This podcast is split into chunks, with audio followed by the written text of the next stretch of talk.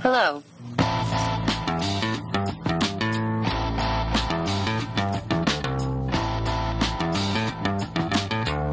This is required viewing. Why? Why does uh, Russell Crowe enjoy going down on his wife? Why? Because he's a gladiator. I liked that. I liked that. That was good. Oh gosh. That was dumb. That was great. I'm into it. I like dumb puns. Yeah, what's the spice of life? You know what I mean? Right. Right. Thank you. I make puns and I don't even know it anymore. I kept I made two surgical related puns while talking about needing to get a kidney stone removed and I didn't even pick up on it. They didn't even fucking phase me. Bert had to stop me. He was just like, "You realize that you just said that's the way you slice however you slice it." and something else and I was like, "Yeah, I don't even know, man." You're, you're welcome. so blasé welcome. about it. I, well, I I have a Whatever. one of my most recent favorite ones is I have a shirt that has just like a print of a little pug on it all over the shirt. And um, so when I wear it to work, uh, I like purposely put on like a sad looking face. And my boss, you know, he'll come up to me and he'll be like, he'll be like Are you okay, Mateo? I'm like, Yeah, I just, I don't know, man. I, my self esteem's not feeling too good today. I don't know why. Everybody keeps saying my shirt's really pugly.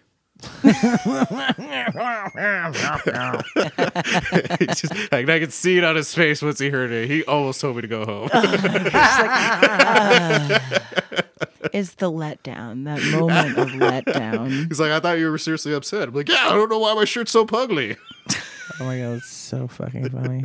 What What do you think? Did you know that pugs are no longer classified as dogs? Yeah. Are they cast- Uh, Did you hear cla- about that? Are they classified as rats or something? What are I they- don't remember what they're. Are it's they a not a, new dog spe- anymore. are they a new species? They basically have been overbred so much, and the de- deforming of their face has made it so they no longer like qualify to be a dog. Yeah. so they don't have a snout anymore because they don't really have a face. Poor dog. But I feel They're- so, so, bad they're for like a him. pugly duckling. Yes, Wouldn't it be a pugly dogly? Oh, maybe. maybe. Welcome back to the Choir Vision podcast.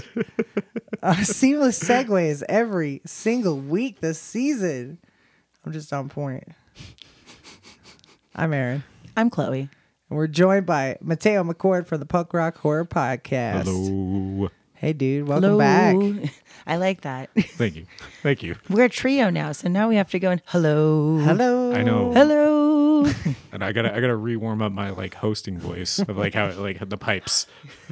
So hack violently Yeah, into yeah. the microphone. I just I, I just gotta go into the a cold shower with ginger ale and like honey and just like double fisting those throughout the whole time. Welcome back. yeah, people don't know what it takes to sound so velvety for everybody. we brought the humidifier down here earlier. Yeah, I, I You're It's out of literally water taking right hits now. of humidifier. We were. when I when I did when I did like my first like your se- like your first serious job, you do it when you become a young adult and you're on your own. I was I was custodian and uh, there's this there's this uh, one uh, older lady I worked with, and I swear to God, she needed to do a career in narration, but only about food, like because when because she had like the best sweet motherly Southern voice when it came to, t- and it wasn't like so you trusted her. it, oh my, it wasn't even just that. Like I could taste the food that she described. It was like, Like- butter. like when she talked about like like pecan pie, like I lo- I almost lost my mind. She's like, yeah, over the weekend I made a nice caramelized pecan pie with the girls, and we you know was worried it was going to come out a little too hard, but it actually came out very nice, and we decided to make another pecan pie, and this time we put some brown sugar on top, and we watched that caramelize. And we used a nice brioche as well. That would be very soothing. I was I- like, so yeah. she was Also an Brie. ASMR that is how artist? she talked too. Like no one believes me, and like her name was actually Karen, and I will fight anyone that Oh. she's one. She's the one, of the few, one of the few. There's a I few know- good I know a Karens. couple good Oh Karens. my god, we should make a little small mockumentary called "A Few Good Karens." Yeah, like We'll just find her, some good her voice Karens. was great. Like like Including your stepmom, Karen. Yeah, like Martha Stewart, then Karen I worked with. nice. Man, I love also, when- did she bring you some pie? Um, she brought in baked goods once. And I was so mad because I only got like a little bit of it left when everybody else was just like, hey, decide to eat it all. at a job I used to have, there was a an engineer, s- seemingly curmudgeonly, but the most amazing baker. He made the most moist lemon cake Hmm. and like poppy seed, other all of it. It was it was Oh. Shit, did your surprising. boyfriend text you back about making that cake? Shit. Now we're talking about cake. Can you make a pecan pie? Hey babe, What are you doing? hmm. can you make sure to doing? sprinkle brown sugar on top of that, please? What are you- For some reason, we just really have a hankering for, for some pecan pie and funfetti cake. oh my god. Butter, baby. But you know who's lived some funfetti life? The Sheens. I think funfetti is the brand of venereal disease that Charlie Sheen is about to invent. Um, we are talking about this royalty of Tinseltown who have struggled with their heritage, not so publicly until recently. Um, but we're going to touch on a little bit of everybody. We're going to hit a little Martin, little Emilio. That one's my favorite. Martin's your favorite? No, Emilio. Oh, Amelia. Yeah. Yeah. and then Charlie. Good old Chuckles. Good good old good old chuckles over here. Yeah, top of the episode before we get into it because the answer might change. Question for you: Who is Oh, God. your favorite Sheen? I just said it. Sheen slash Ezra. Okay, you but- said Amelia. Yeah. Yes, when I I agree. was a kid, it was definitely Charlie, which is why we're watching one of the movies today. But now as an adult, it's 100% Emilio. Emilio as a kid and Emilio currently. Okay, but when But also, we too, talk Martin about one of Sheen these went back other into my movies heart. today, like there's But- I was not into Emilio in that movie. I was into the other dude.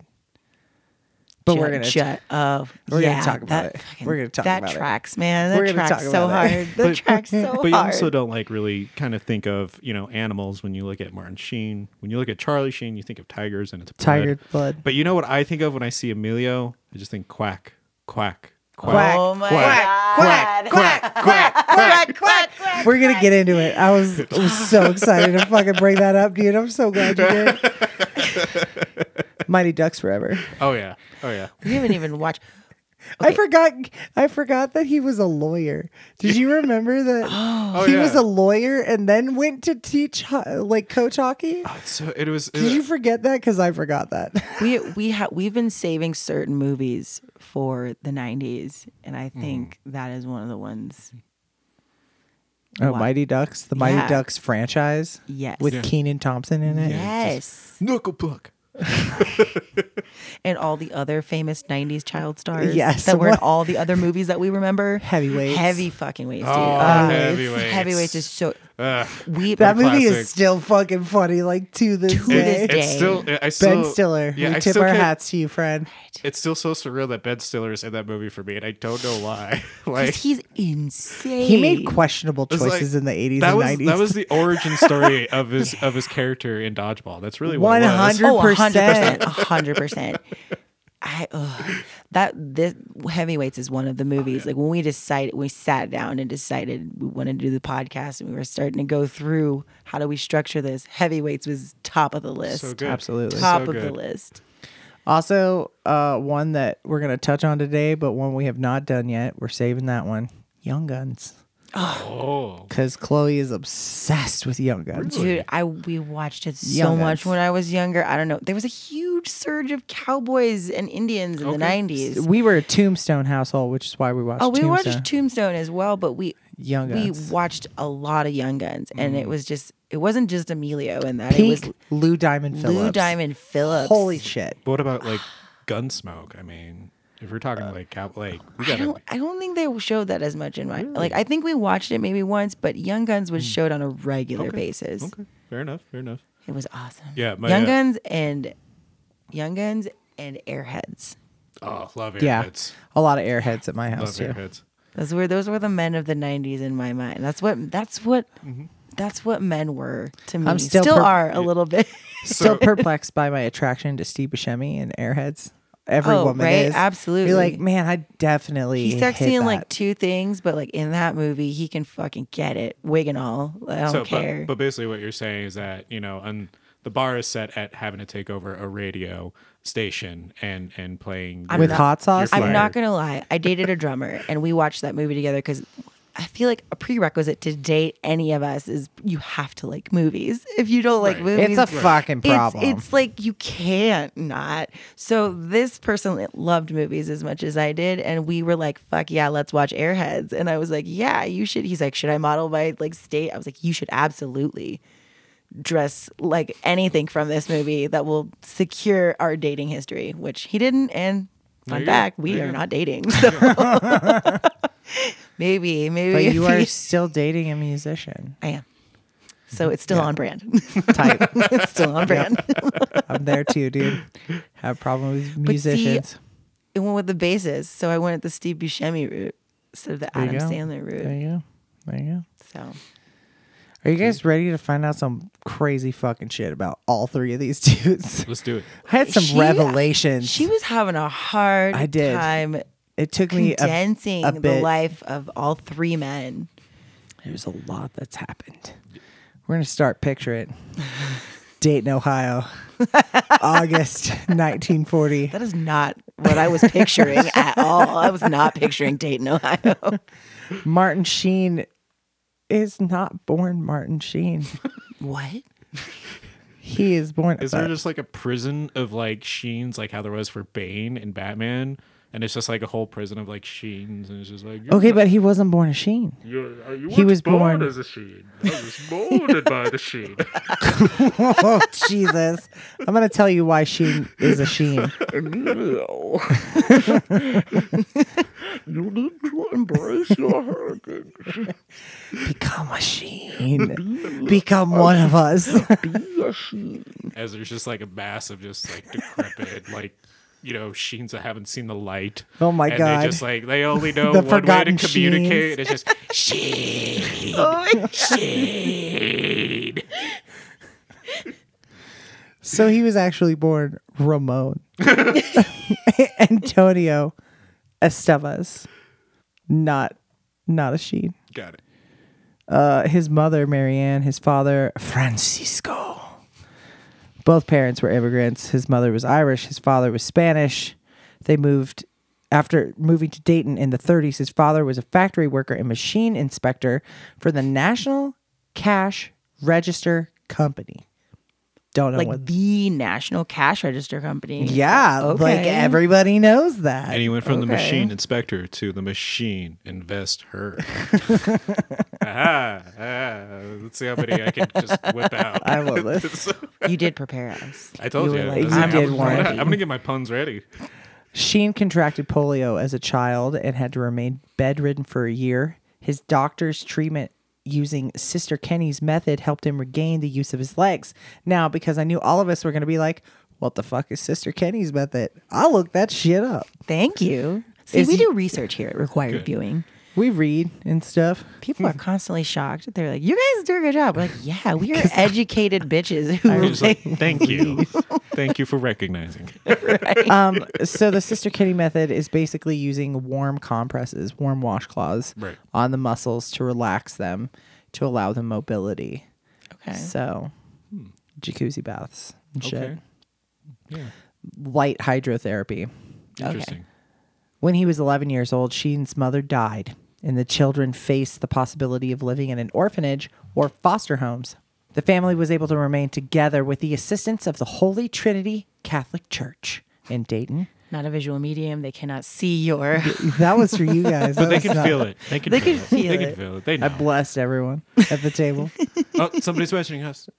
Okay, we're good. We're good. They did the thing.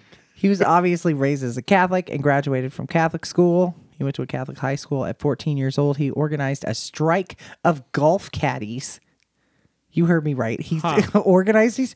Get ready. This shit gets weird real fast. At 14, or, organized a strike of golf caddies while working at a private golf club in Dayton.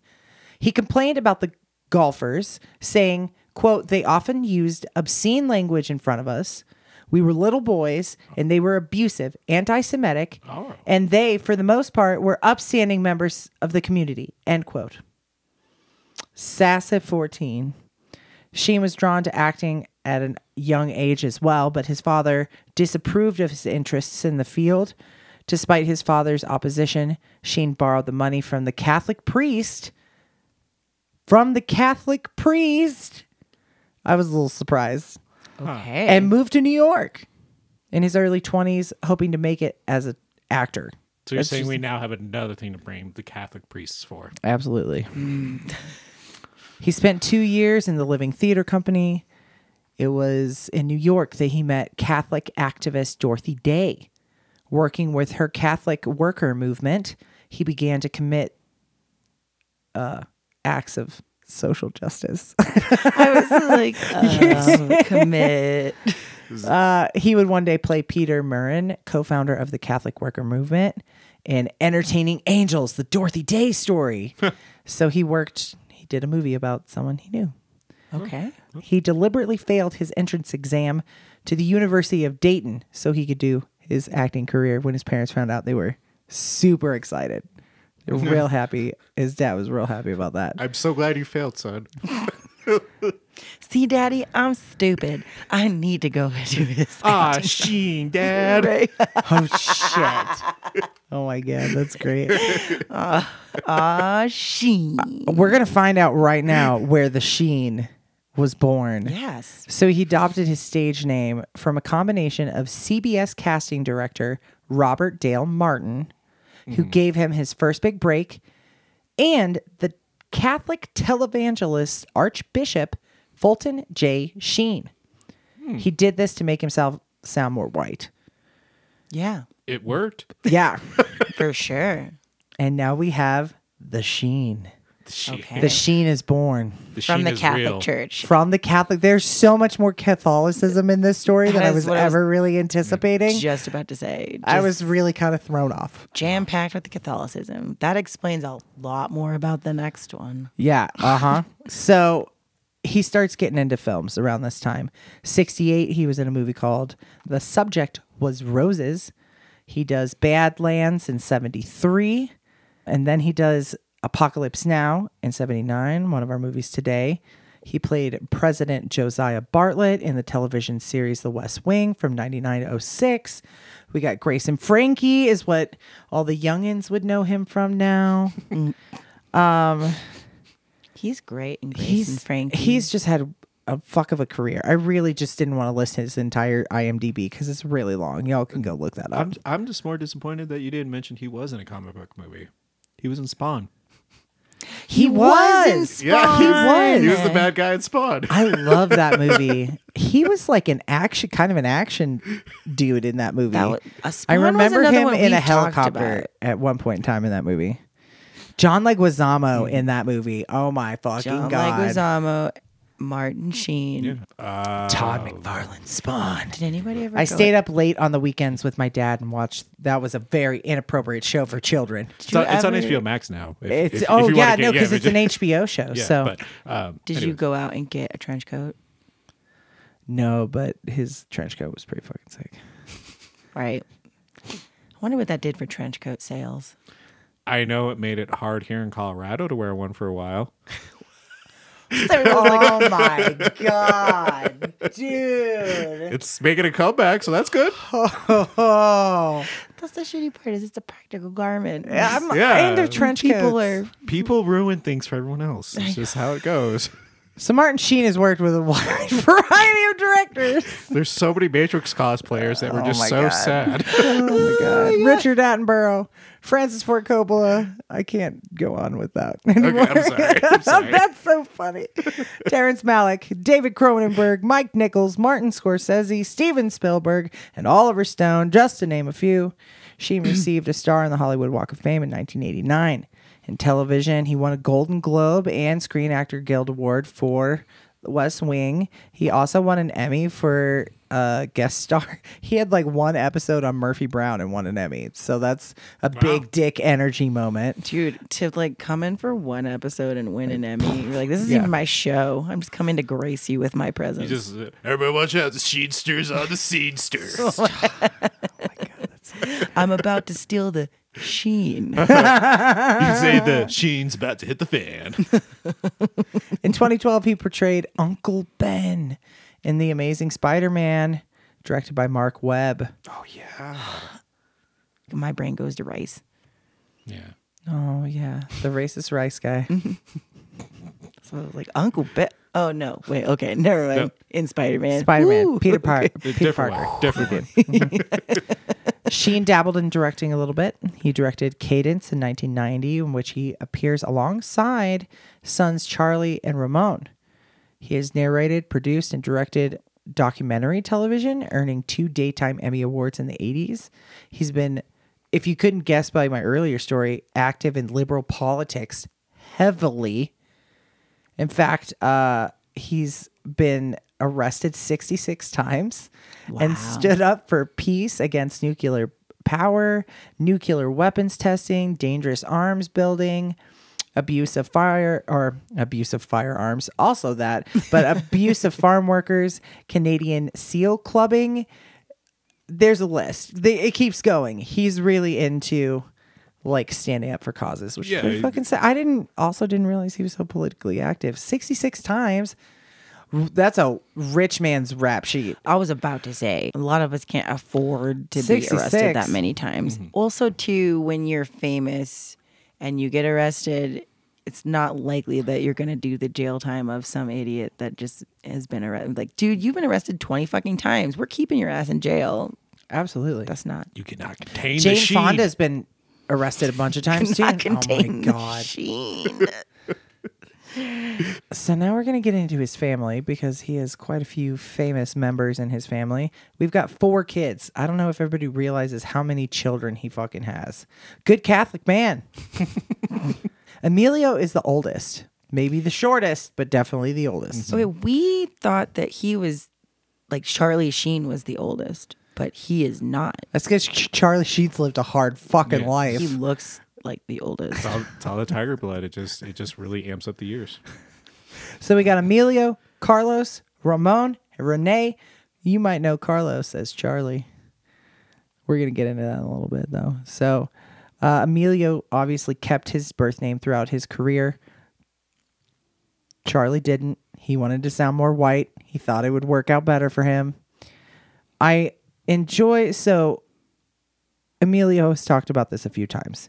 He didn't ever really want to shame his brother or his father, but he did want to set himself apart from the Sheen name. So he kept his birth name so he wouldn't be associated with the Sheens, which I think is fascinating. Yeah.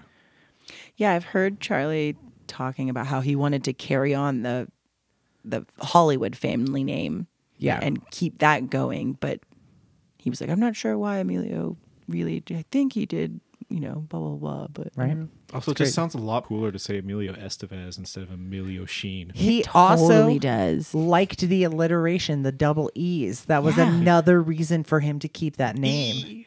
Also the wi- like Estevez, right? It just Yeah. you have to be breathy when you say it. Yeah. But Em- Emilio Sheen, It's just- I don't know. And then He probably wouldn't have kept Emilio like Charlie Oh. didn't keep Carlos. See, then- probably wanted to change Emilio after Will Ferrell ruined it for everybody. Emilio! And I was like, Emilio! what would he would pitch like, like Jimmy Sheen, Eddie. Hmm. Eddie, Eddie Sheen. Eddie Sheen, okay. Right? Like Charlie, Carlos, Charlie. Okay, so you're saying- Emilio, Dave. Eddie. Dave Sheen, Nah. Paul, Y- Paul oh, Sheen. He could have had fun with it. Eugene Sheen. You're right. I like that. Much like last Or episode, Gene Sheen. Yeah, there you go. this See? fool's a Pisces just like me, Yeah. just like Freddie Prince Jr. Pisces babies, what what? He was born on March twelfth, nineteen 1962 in New York. Went through elementary school in the public school system, and then his dad started making money. And And then then, they were they like, "Ah." moved to LA, then moved to California. And then he went to Santa Monica High School. I When think I remember Yeah. him hearing and t- tales of Southern California. You know, you hear things. I'm from Southern I was like, I California. wouldn't So, yeah. Welcome, welcome. when Estevez was 11, his father bought the family a movie camera and he appeared in a low budget film called a short called Meet Mr. Bomb, an anti nuclear power film produced at his high school. Estevez was 14 when he accompanied his father to the Philippines, where his dad was shooting Apocalypse Now. So he was there. He was there. He was actually an extra in the movie, but his scenes got cut. Oh. When they returned to LA, Estevez co wrote and starred in a high school play about Vietnam veterans called Echoes of an Era and invited his parents to come watch it. Sheen recalls being astonished by his son's performance and, quote, began to realize, my God, he's one of us, end quote. He's got my blood.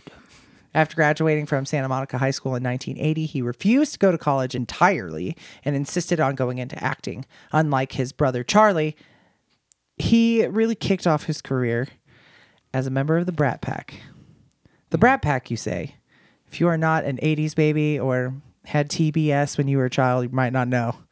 Rob Lowe. I was gonna start off with Rob Lowe. We've got Rob Lowe and Ale- Emilio really being the heart and soul of the Brat Pack. Heart and Established soul of my teen bedroom years, dude. Are you kidding me? we watched them last year in The Outsiders. That's the first movie that really kicked off this whole nonsense. After that, then he made a short break, was in the movie Repo Man, and then went back and did The Breakfast Club, continuing on. okay. Yeah. He had like a two second thing. He was like a punk rocker in Repo Man. Do you remember that? When was the last time? Vaguely. Yeah. I was like, it's so. I need to rewatch that. I feel like the scene of Jim Carrey just like singing with Cannibal Corpse replaced that for me in my head. He also had a brief little moment uh, in St. Elmo's Fire. Following the success of all the Brat Pack films, he starred in That Was Then, This Is Now, which he co wrote. The horror film Maximum Overdrive, which I've been telling you all the fuck about. We're totally surprised. I'm going to let something out of the bag. What in the pipeline with in the next couple of years. We're doing a Halloween season on Stephen King. Nice. We will be watching Maximum Overdrive. You've seen that. Oh yeah, Yeah, It's yeah. Fever dream of a of It's- a film. It's the most incredible thing. Most Stephen King things are fever dreams of films. But that one takes it to the maximum. it's it's it is maximum. Mac, it's to the max. Overdrive. Okay. I mean, it's Emilio against semi trucks. That's that's what I mean, this movie you had is. me. You had possess semi trucks. That's you how they had- pitched it too. you had me at Emilio. Versus semi trucks. Amelia was nominated for a Golden Raspberry for Maximum Overdrive. I think that's a little harsh, but that's the curse of the horror movie. He did the crime drama Wisdom with fellow Brat Packer Demi Moore. He was originally cast in Platoon as Private Chris Taylor, but was forced to drop out after the production was delayed for two years. Jeez. The role eventually went to his younger brother, Charlie. That'd be kind of annoying. I know. What a fuck you moment. Whatever. Okay, we can't. I We guess can't get you. I were want gonna to get know your what younger holidays brother. at their house are like. I wanna- not that bullshit we saw last year with Kathy Griffith in it. That was Okay, made. I was that was like- made for TikTok. That wasn't real. I want to know what their real holiday dinners I are want to like. see if there's like a support group for just like celebrity si- like celebrity siblings and just seeing him talk with one of the Baldwins and be like, "You want to talk about a hand me down?" Isn't there isn't there a movie that does a support group for celebrity siblings? And there's a Baldwin in Arquette? there, and an Arquette, and I swear to God, it might be like an Adam Sandler movie. That would be fucking funny. Oh I think it's like anger management or something. I don't know. it I would remember make sense seeing it. because he yeah. probably got Alexis Arquette. yeah. Anyway, anyway, Emilio went on to do the action comedy Stakeout, the westerns Young Guns and Young Guns Two. Hell yes. He wrote and directed and starred his brother in a comedy called Garbage Men. Both of them were in it. Oh yeah. Uh, they were garbage men uh, in a movie called Men at Work, and I guess The people movie was called Garbage Men. garbage. Yeah, yeah. They were It was- they, they were more really people trying. might have seen it. It was, If it called, was called Garbage, Garbage Men. Men. Men at Work makes me think of Emilio Estevez, at Charlie Work. Sheen in Garbage Men. I guess that people come up to him about it though, because he's said in interviews, "quote People come up to me on the street and they say Men at Work is the funniest movie I've ever seen in my life." Maybe we But should have watched that. I've never seen that movie It's, ever. it's definitely got more like appreciation over the past few years. okay, Mm-hmm. Ah, so it's Yeah. picked up recently. Yeah, it's, I'll it's- track yeah. it down. Yeah. writing that now shit just like down. imagining though, like how you just like marketed that, like how the you know, Emilio Estevez, Charlie Sheen. This summer, when the trash needs to be taken out, they're the men you're gonna call. They're the garbage men. see, I would have gone to see that, not Men at Work. Well, you know what? They should make Men at Work, Men at Work 2, Garbage Men. Because right now, have you heard what's going on in Paris? Oh yeah, With the like. I know. yeah, there's I like how garbage every- piled in Paris mile high. You know who should fix that problem? Charlie Sheen, Emilio Estevez in Men at Work, Paris Garbage Men. Prepare to get recycled this summer. oh my god, Oh my That's god, that would be a amazing. great twist on it. You thought they were just garbage men, but this time they really care about the environment. No, Emilio, that's glass. You can't mix that with metals. Just all grizzled oh my god. from the wars of, of garbage. we're now in the early 90s in Emilio's life, and he has now escaped his Brat Pack fandom and moved on to the Mighty Ducks. Moved on to a different fandom. Quack, quack, quack, quack, quack, quack, quack, quack. One of Disney's most successful live action franchises of the entire decade. Oh yeah. Made many sequels and are still there's another sequel. It's Yeah. on a Disney Plus sequel. He is still Mighty Ducksing to this day. Oh, he's gonna be in it. It's already out, man. It happened like Yeah. a year or Okay. two ago. it's old. Missed that one. Somehow. It happened. It's part It of was- the duck universe. The, Yeah, man. Duck U, Duck University. The the duck verse. Um, he went on the next Okay, year, did the spoof comedy Loaded Weapon One with his brother Charlie. Charlie, this is now when we get to Charlie. Charlie's life's real complicated, so I'm just gonna say it now. He This all got sounds into pretty s- normal so a spoof far. kind of like thing. He went from serious acting to like Hot Shots and Mm-hmm. Loaded Weapon and the scary movie movies Mm-hmm. and all Oh, of that kind of stuff. And he lost a lot of Two and a half man. legitimate cro- credibility, but So we'll get there. that's- Yeah, we're talking about Emilio right now. know. Give that boy his credit. toward towards the end of the 90s emilio's acting jobs kind of slowed down and he really wanted to focus on directing more he directed wisdom in 1986 and then he's directed a number of tv episodes cold case close to me cis new york numbers the guardian he directed the movie bobby in 2006 He which directed one of my dreams where him and I got it on. I'm just kidding. we're gonna send that clip to him see how he feels about that Um. Add it to the pile. hey man, I think I think I got a good chance. Emilio, give me a chance. Quack, Yeah, quack. that fucker's looking grizzled as shit these days. Have you seen him? Yeah, another reason why I feel like my, my chances would probably be pretty good. In 2010, he filmed a new project, The Way, in Spain, where he directed his father in a story about a man who decides to make the Caimano de Santiago. I don't know what that is. After the death of his son in the French Pyrenees. It was released in the United States in 2011. In 2018, he released another feature. All of these directing. He's that's what he's doing now. Did he Disney direct the Plus Mighty can't- Ducks movie? I don't know. I don't think so. No, he didn't. No. feel like that would have been the best thing for him to do if he's directing now and they were going to be like nope you know who's going to fucking direct the shit out of that emilio No, no no no they- emilio okay That, they, they would have definitely had to pay a lot for that one, and they couldn't afford that bill. Dude, Thank you. dude. uh, 2018. we were talking about Baldwin's a second ago. He directed a Baldwin in 2018. which baldwin Alec. okay, Okay. Ah, Christian Slater. which baldwin Alec Baldwin, Christian Slater, Jenna Malone in the movie The Public in 2018. He's done a lot. He kind of gave up on acting, but his he's been pretty prolific as a director. So good on you, Good. Okay. Emilio. Good for him. His dating life has not been so great. tell me I was about telling it you. Tell me about before it. we got on air. I was like, Poor dude, Emilio with all that money. i used to, the sad part too is like you I- dated gorgeous women. Oh, I know. God, dude. boo. Uh, uh, out A of everybody, smile you got should- the worst. A smile shouldn't have creeped on my face the way that it did. You were like, his dating life was like, I was like, tell me more. He dated Mimi Rogers, had two children with model Carrie Saley.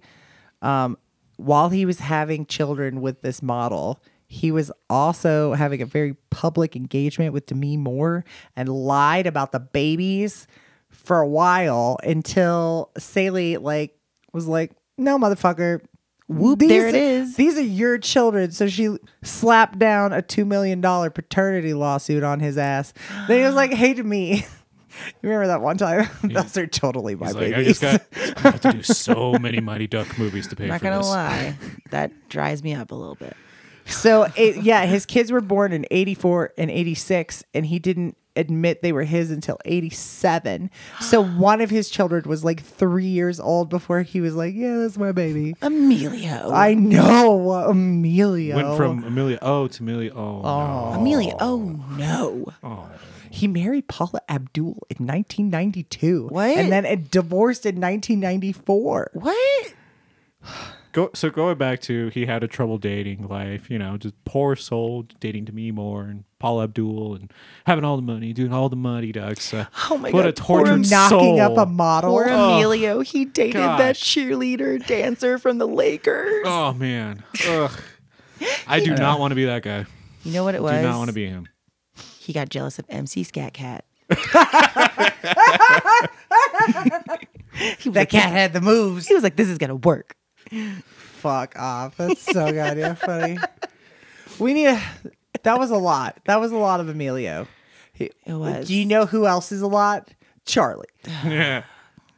It's and he's always been a lot. Oh my god. He was Because he's got mad middle child syndrome. one hundred I mean, percent. he's the pioneer of the she. Uh, born Carlos Irwin Estevez on September 3rd, 1965, in New York. He made his first movie appearance at the age of nine in the, his dad's film in 1974, The Execution of Private Slavik. Sheen attended Santa Monica High School in Santa Monica, California, with Robert Downey Jr. and a bunch of other fucking famous people. He was the star pitcher of his high school baseball team. Asshole. It's- I just like thing Uh, he also was really into acting. Duh. We wouldn't be here if he wouldn't Oh, he's very well known for his baseball career. that. oh my God. It explains hot shots. It Yeah. really does.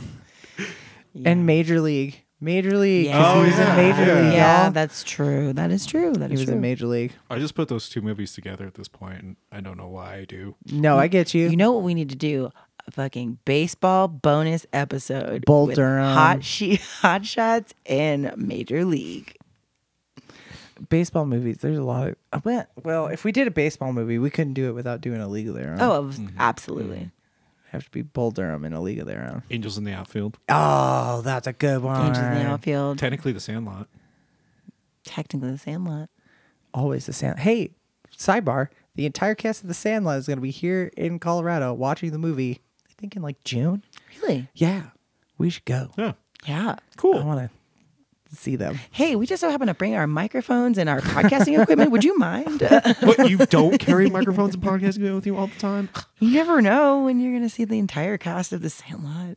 So I, always- Together. I mentioned earlier that Martin bought that home camera, and Emilio was into it. Mm, so was Charlie. They both they, they did a lot of home movies. Oh. See, when you say Oh. Emilio Uh. did home movies, you're like, okay. When you're like, Charlie Sheen made a lot of home movies, you're like, fuck. Yeah, but Emilio was overseeing. He was the older brother. He was making sure this nonsense wasn't getting crazy. You know what I mean? But they also went to school with Rob Lowe and Sean Penn, and they would come over to their house and they would make movies together at their house.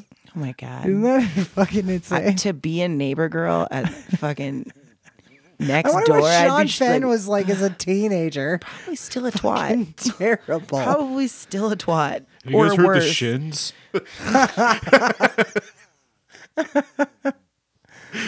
You guys think your dad's a, a pioneer for public justice? Just wait until I get older.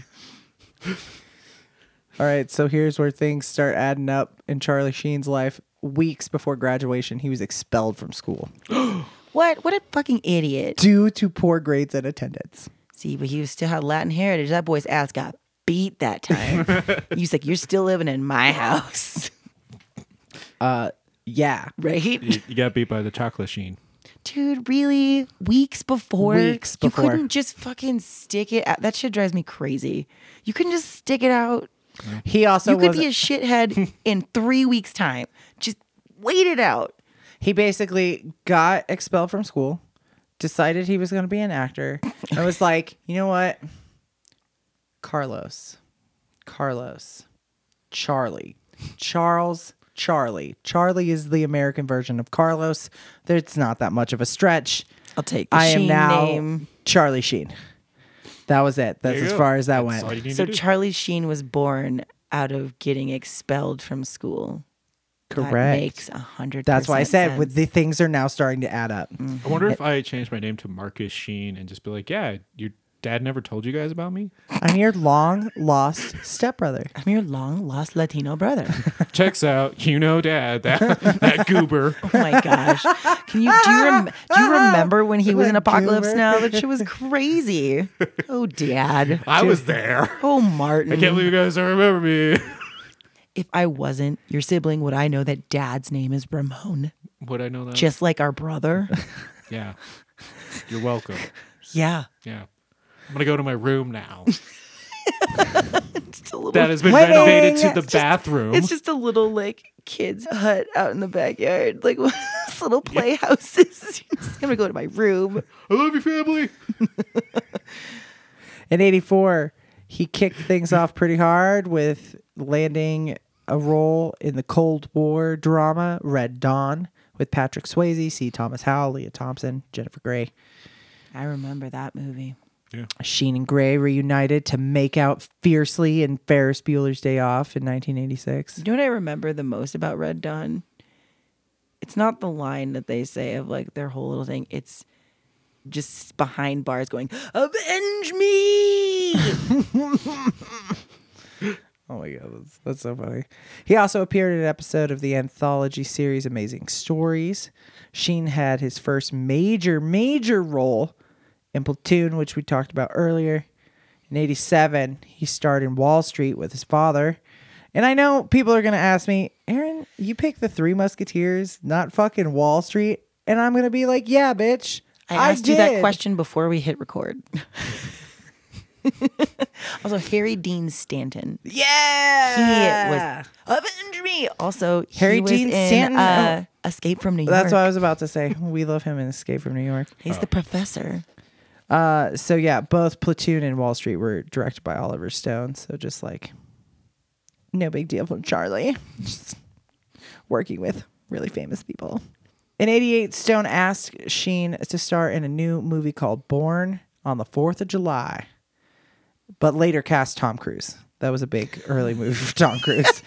Hey, do you want to do this movie? Psych. I want to take another one of your Brat That's- Pack boys. Honestly, Hollywood's really good at that. Psyching people out. Yeah, just talk to Conan O'Brien. Uh, Ooh, Stone, you're cruising for a bruising. Actually, fun story. She never found out by from Stone. He only found out when he heard the news from his brother Emilio. Sheen did not take any more lead roles that Stone offered him because he offered him a few more after that. Like, hey, buddy, I got these other ones for you. And he was like, I'm Charlie Sheen. I hold I'm okay. grudges. I'm okay with that. In 1990, he starred alongside his father in Cadence, which we mentioned earlier, as a rebellious inmate in a military stockade. Uh, Clint Eastwood was another co star. They starred together in the buddy cop film The Rookie. What?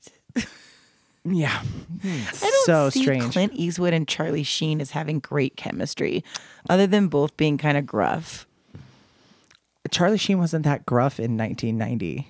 He hadn't lived. He was softened up a little, I guess. He hadn't had nearly as many prostitutes.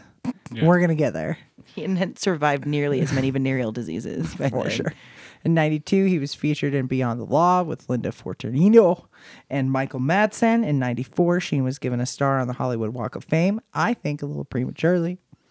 In '97, Sheen wrote his first movie, Discovery Mars, direct to video, as well as a direct to video documentary revolving around the question Is there life on Mars? The next year, Sheen wrote, produced, and starred in the action movie No Code of Contact. Major League was after that. Money Talks. Then we've got Hot Shots and Hot Shots Part Two. He did a pilot for A and E called Sugar Hill, which wasn't picked up. Okay. In 99, he played himself in being John Malkovich. He also appeared in the third, fourth, and fifth entries of the Scary Movie movies. His biggest credit to me, besides his like early stuff in the 80s when he really had kind of a revamping of his career, was in 2000s when he starred in the sitcom Two and a Half Men. Was promptly fired from that show for having very public substance abuse issues and leaked inappropriate comments about the showrunner. Also, that show was terrible. I never watched it. It never seemed very good. it, it, it, I, I, I had to watch all that unfold. Like I wasn't even a fan of the show either, but just like seeing him bicker with the show creator and going back and forth, like it just Racist slurs, all sorts of shit. He It- got it real was- nasty. It- It, it also kind of ended on this weird, like, passive aggressive of what you would do when you try to mutually end a relationship. Like, when you break up with somebody, it, that's what it felt like. Because when he brought up, because I saw that episode, right, where they, I guess, get rid of his character, where he gets, like, revenge. And uh, where the show creator gets revenge it's it's it's so weird because it just has uh what is supposed to be Sheen's silhouette of a character be crushed by like a safe or something. His tail is. You can always tell a grudge. Like I showed Eh. Yeah. Mm. you one of my favorite TV write-offs where a guy got crushed by a slab of marble, but before Oh. that, it was a distant, like they just were like, let's get some tall, skinny black guy, give him a really bad wig. And then have him jump around looking like the guy and then crush him with a slab of marble. Because that guy went on to do Game of Thrones. So that's why he wasn't on that show anymore. it's good to see you're But not bitter that was so about it. weird too, because then like it had like the show creator came on that episode too, after they like crushed Sheen's character, and then the show creator got crushed by a safe. What? It was, it's a it's a weird episode. That it's makes the no only, It is sense. the only Two and a Half Men episode I ever saw. He was And- like, I'm going to crush Charlie Sheen and I feel bad about it. So I'm going to crush myself. Yeah, I, you made me do this. also, him being in the scary movies, he was wearing like a father, like a get up, like a. How did it not burn off of his body? Oh, that was in the third one, right? Yeah, he was. Well, had there a was the whole one that, priestly hood. and then there was the one where they were m- mocking signs, and then he was like Mel Gibson. Yeah, that, that, that was three. Was that was three, scary- too? That was three. That was scary Yeah. movie three. Yeah. He was really broke. He needed to pay for hookers. He was actually pretty funny that one, oddly enough. Like I know those I were don't pretty know good. if you know this, but cocaine's expensive. So, Real pocket pricey. I know cocaine and paying was for cocaine for yourself with a habit and, and the hookers. that gets that gets to So be speaking of hookers, shortly after being fired, that's when he does this infamous interview where he says he's a warlock, he's drinking tiger's blood, he has the blood of Adonis inside of him, he's always winning. whose he made blood did you drink? Tiger's blood. tiger's blood. but he also has the blood of Adonis. Who's also the name of the tiger? Yeah. That's really good. That's great. Adonis is my pet tiger. That's that's the piece we were all missing Yeah. for these years and years. It was the, the tiger Like, scene. you know, you grew up in Colorado. You talk to a few meth head crack addicts Oh here and there. and you Yeah, just you, put kind of two, learn. one and yeah, you, put just- one and five together, and they obviously go together. That's it's pretty common. Numbers just add up when you're on meth. Yeah, He made a viral YouTube song. The viral YouTube song made from the video is still available online. They've never taken it down. You can find Really? Oh, it. The winning, winning. You know what I'm doing? always winning. Yeah. He also posted his own YouTube video where he was smoking cigarettes out of his nose Good and for him. cursing out former employers. Good for him. That's a man on. He fall, and then just, he like- did a bunch of other interviews. He told one interview, "I'm tired of pretending I'm not special. I'm tired of pretending I'm not a total bitchin' rock star from Mars." That is the. tr- That is middle child syndrome to a fucking T. And a then middle child put under a syndrome microscope. mixed with a midlife crisis, Yes. and a drug problem. Yes. And Adonis's blood. we saw that and all your ti- and your unfold. pet tiger's blood that you've been drinking. Uh, he was accused of being an anti-Semite in 2011. I thought you were gonna make it all the way through that sentence. even though he claimed his mother was Jewish, and people looked into it. He isn't. He's not Jewish. Remember that one time? he's like Spanish. it's like no. Remember that one dude. time when his dad, his father, was like, "I'm Catholic. We're very Catholic." Yeah, my mom's I- Jewish. the only time he ever so he has gone by Carlos one time. In 2019, he was in Machete Kills, in which he played the president of the United States. Oh, And he was credited under the name Carlos Estevez.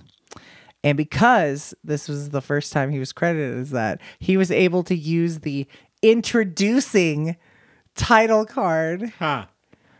in that movie Wow. as introducing car bitch Trying to shed the bad, shitty name that was Charlie Sheen, and people were like, "Carlos Estevez. That sounds new. Oh my god."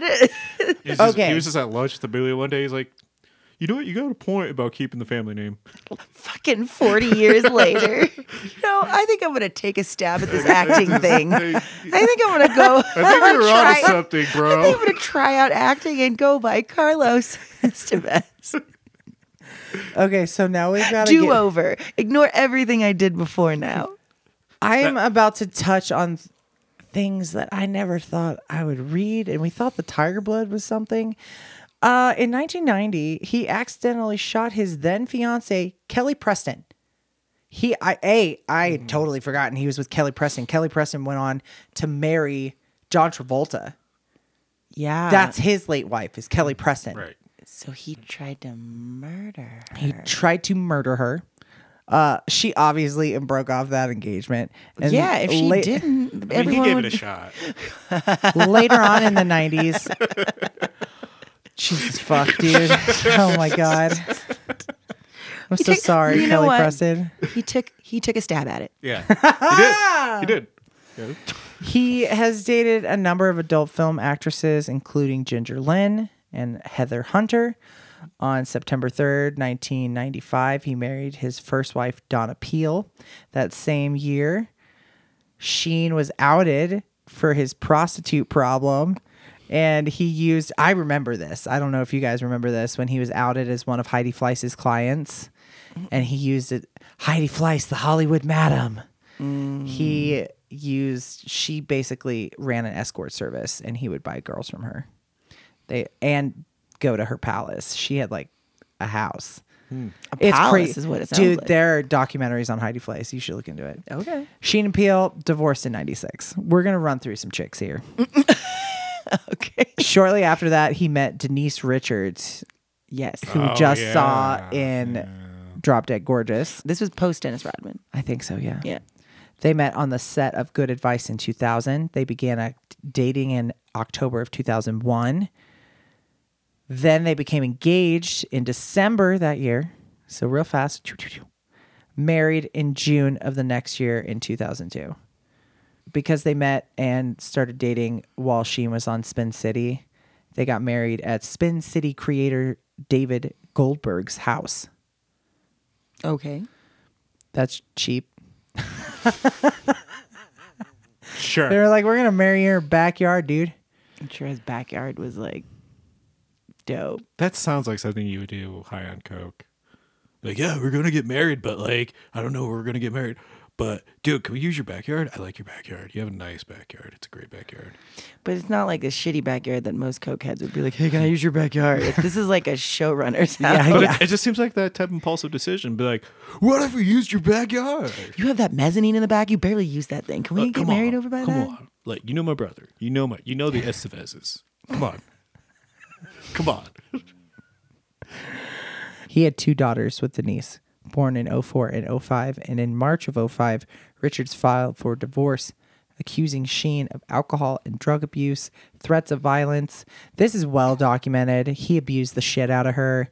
Like I'm not even going to say it was it's all allegedly, but she's got voicemails, she's got text messages. Denise Richards has been extremely vocal at how much of an abuser Charlie Sheen was to her. Yeah. So I'm just not even gonna pretend. She also, and I missed this one, she accused him of looking at gay pornography featuring underage boys and being Shit. attracted to underage girls. I missed that one. I remember I remember actually reading about that one and Really? and, and- yeah, and I heard them talk about it, but like I don't know if it's that he has a really great PR team and it's true and they buried it or it just was never found to be true. It's also something that I never wanted to follow up to see find out if it was true. Well, let's just stop and take take a, a pause here. He started really getting kind of popular and famous at an early age, like at a Right. teen age. And the more that we find out about pedophiles and sexual predators, That's when their life stops. Yeah, they really connect with when their life was Yeah. either the best or even the worst, and that's why they're attracted because they Mm-hmm. wherever still that was internally, yeah, for sure. That's just like a theory. SVU. Sheen later would deny the claims, obviously, and the FBI said it was aware of the allegation and searched computers and found nothing. So, I don't know. In May 30th of 08, he married his third wife, Brooke Mueller, and they had twin sons. Now, I remember this because during the fallout of Two and a Half Men and the winning and the tiger's blood and the cocaine, the kids got brought into it. I remember that Oh, yeah. he had little babies and she got full custody. I Mm-hmm. do remember that. That was real public. If you have a real public meltdown, it's pretty easy to take your kids away.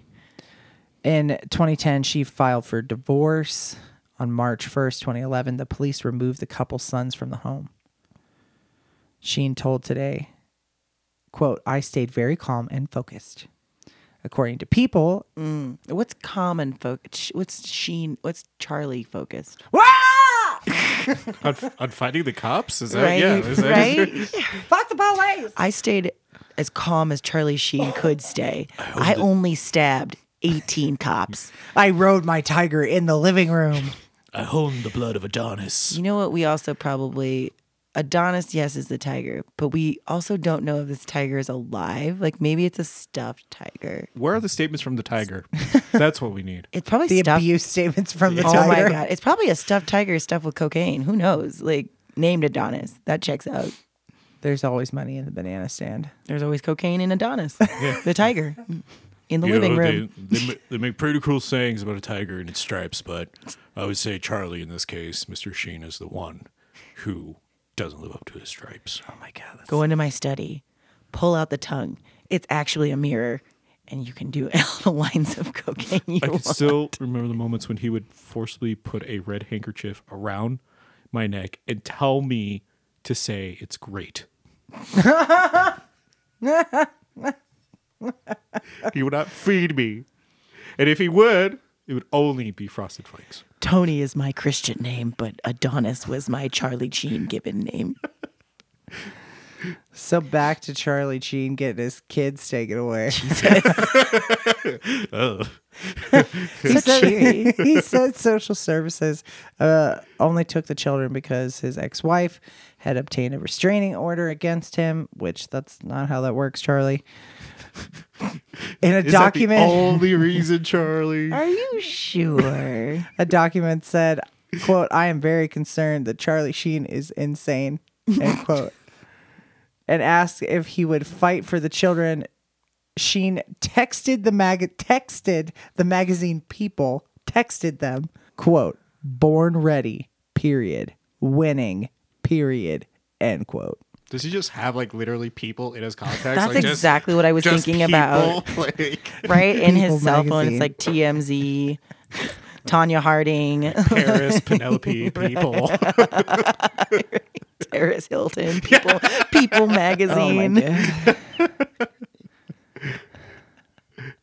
In more recent years, scandal has continued when his eldest daughter, one of the kids from Denise Richards, started an OnlyFans account in 2021. Oh yeah, I remember hearing about that too. and I he didn't was hear about a little this. annoyed about it and then was like, no, it's okay. I'm, I'm really okay with this. He's he- he's like, look, it's time I be real and don't hold myself accountable. Like I am the last person in the world to tell her she can't do that. I'm just saying. Like, I bet is that where his, I I feel like that's the stance he has to have for that. Right? Like I can't judge anybody. I'm Charlie. Also, Sheen. she's a grown ass woman at this point. Yeah. yeah.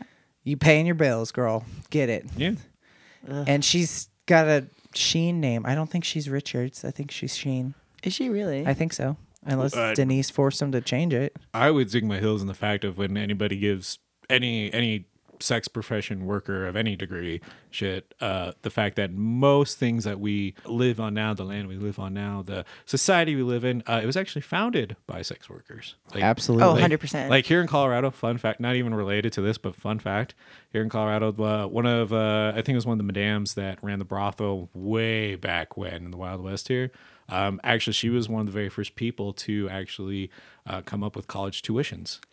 cool. It's, Yeah. it's that is not the first Progress time I've to heard. vaginas. Yeah. So in Yeah. Seattle, they had a series. They called them seamstresses, but they were brothels. All of the loggers and miners would go there, and the seamstresses funded the public schools system Yeah. within the Seattle area. Yeah. Like, So towns only thrived because of their brothels. say what you will, but it's the oldest profession, and it's definitely funded the schools and saved the children. So uh, Speaking of the children, I don't think Charlie should shame his child because Also, he his has child fucked is half so to need- many Oh, yeah. sex workers. Oh, he had Sex absolutely. workers in his life. So now many his sex child wants to be a workers. sex worker. You showed her that, that it was okay. you So, like, normalized it.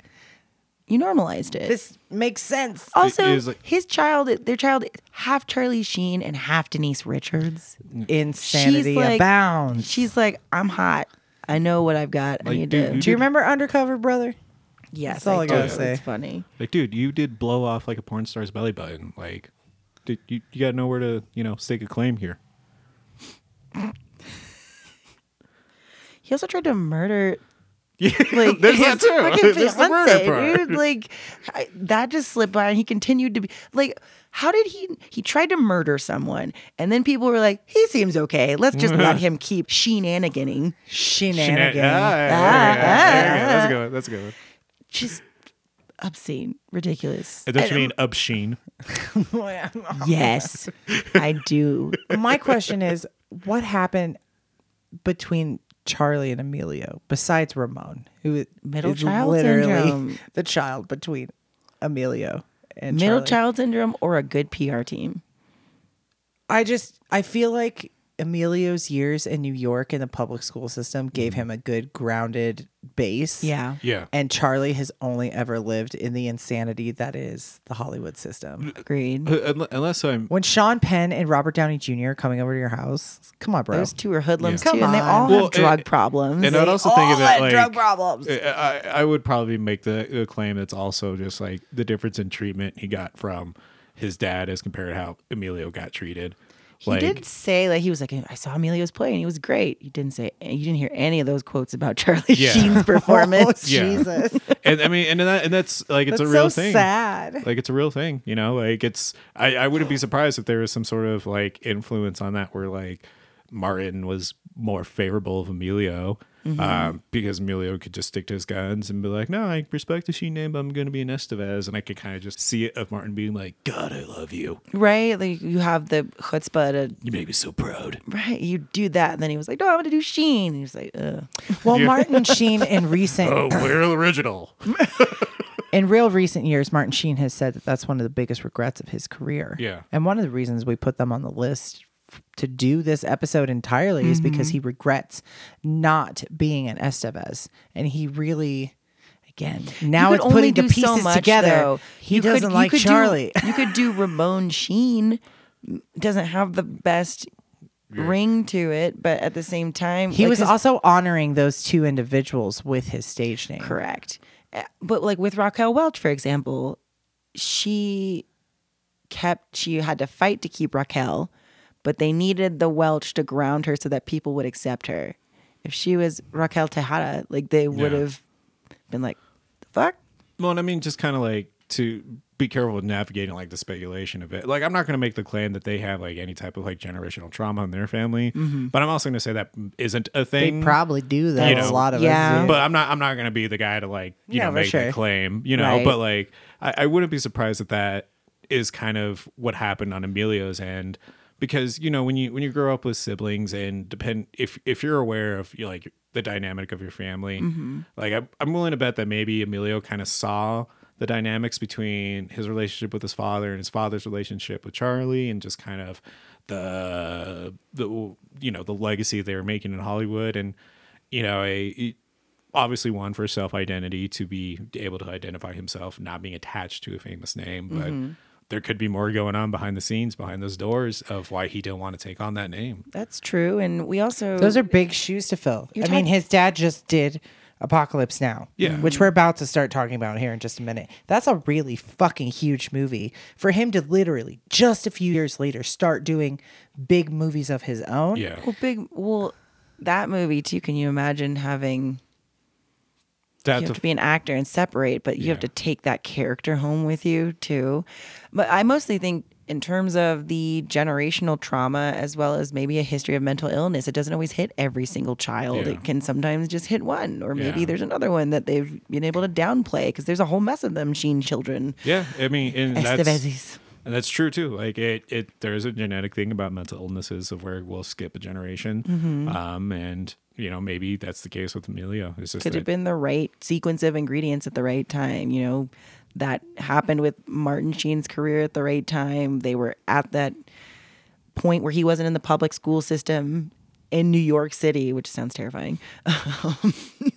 and as In well the as any 70s. in yeah, in this and then, you know, one of the big parts that we've been talking about is it's not just race, it's the time period of when these people are coming into their fame is important because certain actors and actresses are able to get away with a lot more now than they weren't able to do before. Oh yeah, the bu- the the bar has been dramatically lowered for what you could say. I- Ironically enough, I, I talked to uh, uh, my co-host, you know, uh, Cody Krampus Cody, uh, about it recently because it was more associated with just like the state of politics and that making the statement that like right now, like like Trump set that bar of like you kind of just like say some radical, do some radical shit, and you'll get support for it, you'll get attention regardless. And back then, you know, if you really think about it, not to the same degree a- as that, not to make too straight of a comparison, but you kind of see that with Charlie. Like he got a lot of attention, he got a lot of publicity. You know, when he had, was having his public freakouts, you know, it was for a hot moment there. It was what is the craziest thing he's doing now? What you know, what can we put out there to have everybody point fingers at and be like, I'm glad I'm not that guy.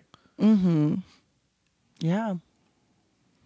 And Hollywood has a, a history of instead of pulling them out of the limelight and allowing them to heal themselves unless that storyline fits with what they're trying to do, Hmm. they also have a tendency to like shove them into the limelight when they're at their worst and be like, well, let's see what happens. And Oh, yeah. That's It- going to make a lot of money regardless. Bad, good, it's all publicity. Hollywood's a business. It's not an art form anymore. Um, if you can get any creativity, any self independent art there that gets any attention, it's huge. It's amazing.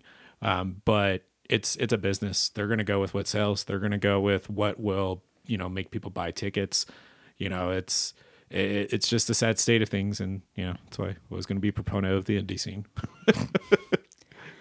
Well, while we're talking about sad, detrimental shit, do you want to get into Apocalypse Now? You want to be real fucking sad? I have so many sad things to say about this sad movie. I mean, for real though. I mean, well, we're gonna. I'll save. It. I'll try my save best it. to put a chipper spin on it. okay? During the Vietnam War, U.S. Army Special Forces Colonel Walter E. Kurtz has apparently gone insane and is waging a brutal guerrilla war against NVA and PLAF forces without permission from his commanders. At an outpost in Cambodia, he commands American and Montagnard troops who see him as a demigod. Burnt out, MACV slash SOG operative Captain Benjamin L. Willard is summoned to I Field Force headquarters in Nha Trang. He is ordered to terminate Kurtz's command with extreme prejudice. Is that giving you better, Yes. happier, cheerier vibes? It Oh, is yeah. helpful. Thank you. cool. I appreciate it. Ambivalent, Willard joins the U.S. Navy River Patrol boat, PBR, nice. Friends of CCR. I'm just thinking, I'm just thinking about beer. Yeah. That, that's why you brought on the guest from the Punk Rock Horror Pop Show. Hey, PBR's mentioned. That was definitely the connective tissue that we were looking for. Commanded by Chief Petty Officer Phillips, with crewmen Lance, Chef, and Mr. Clean to quietly navigate up the Nung River to Kurtz's outpost. Before reaching the coastal mouth of the Nung, quietly. There's nothing They were anything but quiet, quiet. about this movie. Before reaching the coastal mouth of Nung, they rendezvous with the 1st Squadron, 9th Cavalry Regiment, a helicopter borne air assault unit commanded by Lieutenant Colonel Bill Kilgore, to discuss safe passage, but mostly surfing. Kilgore is initially uncooperative as he has not received word about their mission through normal channels, but he becomes more engaged after discovering that Lance is an all well known surfer. Like, too engaged, like, distracted, Obsessed. obsessed. He's like, bitch, I've been It's- Fuck the explosions, right? He was like, "What board, dude? I've got like a toothbrush and maybe a razor. Like, I don't know." Like Nabrowski, I've been blessed by the gods of the ocean to take this wave, and that you can find your own self. Be like, "Do you bring your surfboard?" No, I brought cigarettes. Nothing but cigarettes. That's You know it, you're in a war. right. The commander is an avid surfer himself and agrees to escort them through to the Nung's Viet Cong held coastal mouth. The helicopter squadron, playing Ride of the Valkyries on loudspeakers, raids at dawn with a napalm strike. Before Kilgore can lure Lance out to surf on the newly conquered beach, Willard gathers the sailors to the PBR to continue their mission. We get the famous line around here about the smell of napalm. I in love the, morning. the smell of napalm in the morning. And then there's just cases of PBR. Sorry. It's just- There's so much. I just before we get any farther into this, I just need to verbally make the note of how much inhaling of toxic gas happens throughout this movie. Yeah. they're just playing with it, like like it's nothing. which I think is like, I think is important to the story as a. the- All these people are basically huffing paint and huffing fumes. Look, I, I know we're talking about the Sheens, but I don't think you need to take shots at their body odor. Like, I'm just saying. or is that their ego? Time will tell. Tension arises as Willard believes himself in command of the PBR, while the chief prioritizes routine patrol objectives over Willard's. Slowly making their way upriver, Willard partially reveals his mission to the chief to assuage his concerns about why his mission should proceed. As Willard studies Kurtz's dossier, he is struck by the mid career sacrifice Kurtz made by leaving a prestigious Pentagon assignment to join Special Forces, with no prospect of advancing beyond the rank of colonel for the record, it's really important. I've dated a few military people myself. Your body has to be in tip top shape, and they usually are taking 18, 19 year olds, 20 year olds. By the time you get to 30, they're not interested in you. You can try, but you have to be a demigod in their eyes. So his obsession with this has everything to do with the fact that this guy like had a full on Pentagon career, was 38 and was like, I'm gonna go jump out of planes. You don't do that. A sign much like with with Charlie Sheen that he was probably insane. I love that that was a quote. I'm concerned that he is insane. There was a quote. He's like, I just said so much at you guys about his life. Like, half of it didn't even land because he's just, he's done a lot. Just like everybody in this movie. Man, I'm so glad that we weren't around for this shit. Like, we've seen some not great wars Iraq, Afghanistan. That was not fun. That was No. not, but at least it wasn't this. You weren't there. You I don't guess know. that's true. That's true. I don't have Yeah, any like, sort of idea. Shit happens. There's not there's some damaged kids out there running around now that were we don't have Dennis Hopper there to take Oh my God. photographs of us. let's go so Speaking of cocaine, At a remote U.S. Army post, Willard and Lance seek information on what is upriver and receive a dispatch bag containing official and personal mail. Unable to find any commanding officer, Willard orders the chief to continue. Willard learns via the dispatch that another MACV SOG operative Special Forces Captain Richard Colby was sent on an earlier mission identical to Willard's and has since joined Kurtz. Lance activates a smoke grenade while under the influence of LSD. Seems like a great idea. Attracting enemy fire, and Mr. Clean is killed. the Fur- dog. This is where the dog. we don't see the puppy die. We just know that it goes missing. And a scene that happens just a few minutes before, they basically murder a bunch of Vietnamese people while they're on a boat, just minding their own business, Mm. and then they they take- murder an entire family, basically. And then they take take the dog. They take the puppy, They take the puppy. and that puppy survives a lot. And That then puppy lived it a just life. goes away, and we don't see the puppy anymore because it flew off onto a nearby log, and it went downriver and found a new family. Yeah, no, that's what I was telling myself because honestly, Yeah, you- and the it grew dog up to dying. be an old dog. Yeah, it did you died of see- natural causes. Did you see the sequel where like this very nice man in clown car picks him up and ends up taking him back to his uh, home way back in, in, in the U.S. and and then That's what I'm eventually the thinking dog about. finds Okay. a little boy who enjoys playing basketball. honest. Sidebar and- fun idea. Uh, this is the precursor to Homeward Bound. I was about to say something I was, similar. I was gonna say Airbud. That's why I was working towards. But yeah, we could do Homeward Bound. this movie had a hard stop for me when the dog disappeared. I had to like take a minute. I was like, all these bodies, all this murder, but man, Yeah. the dog, and I had to take a break. I was in a place and I decided that I was like, you know what? I'm just going to bake a cake. And then we didn't have any eggs. And the puppy died allegedly. And I had to take a moment. I was like, there's no cake and the puppy's dead. Oh my God. That's not the first animal death we're even gonna get in this movie. Jeez. That was a hard one though. It's much like an American Psycho when you're like, not the puppy. You could kill all the hookers you want, but not the puppy. Right. Yeah, no, I mean, an- the animals and it- it's the cardinal sins of uh, horror movies in general is that uh, kids and, and animals got to be off limits. But now that's been changed. They've been killing off a lot more like animals in horror movies as of late. And children. Yeah. Well, Mr. Clean, aka young Lawrence Fishburne. A, a very slight young Lawrence Fishburne before he took the red pill. Well, he took LSD He and took a then bunch he of got pills. he got murked is what happened. Yeah.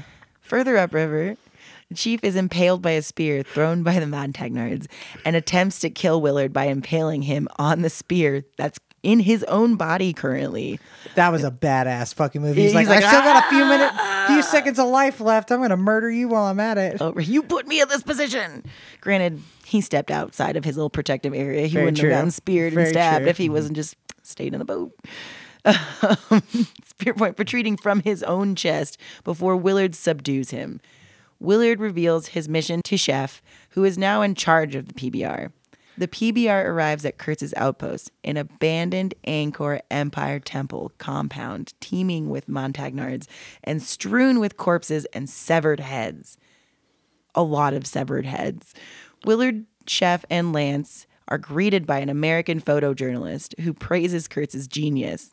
also, they're greeted by insanity. It should be a fucking red flag. I love when he's dra- taking him up there and he's like, "Yeah, don't mind the heads. He just had a bad day. don't worry about all and the you say seven he's heads. taking he's their just having photo, a bad but he's day. also covered in like 50 cameras. he's got He's so many insane. cameras. You'd say we've been running around with our heads cut off up here. we try to have fun. we keep it light around here. We keep it fun. We keep it fun. they encounter a near catatonic Colby.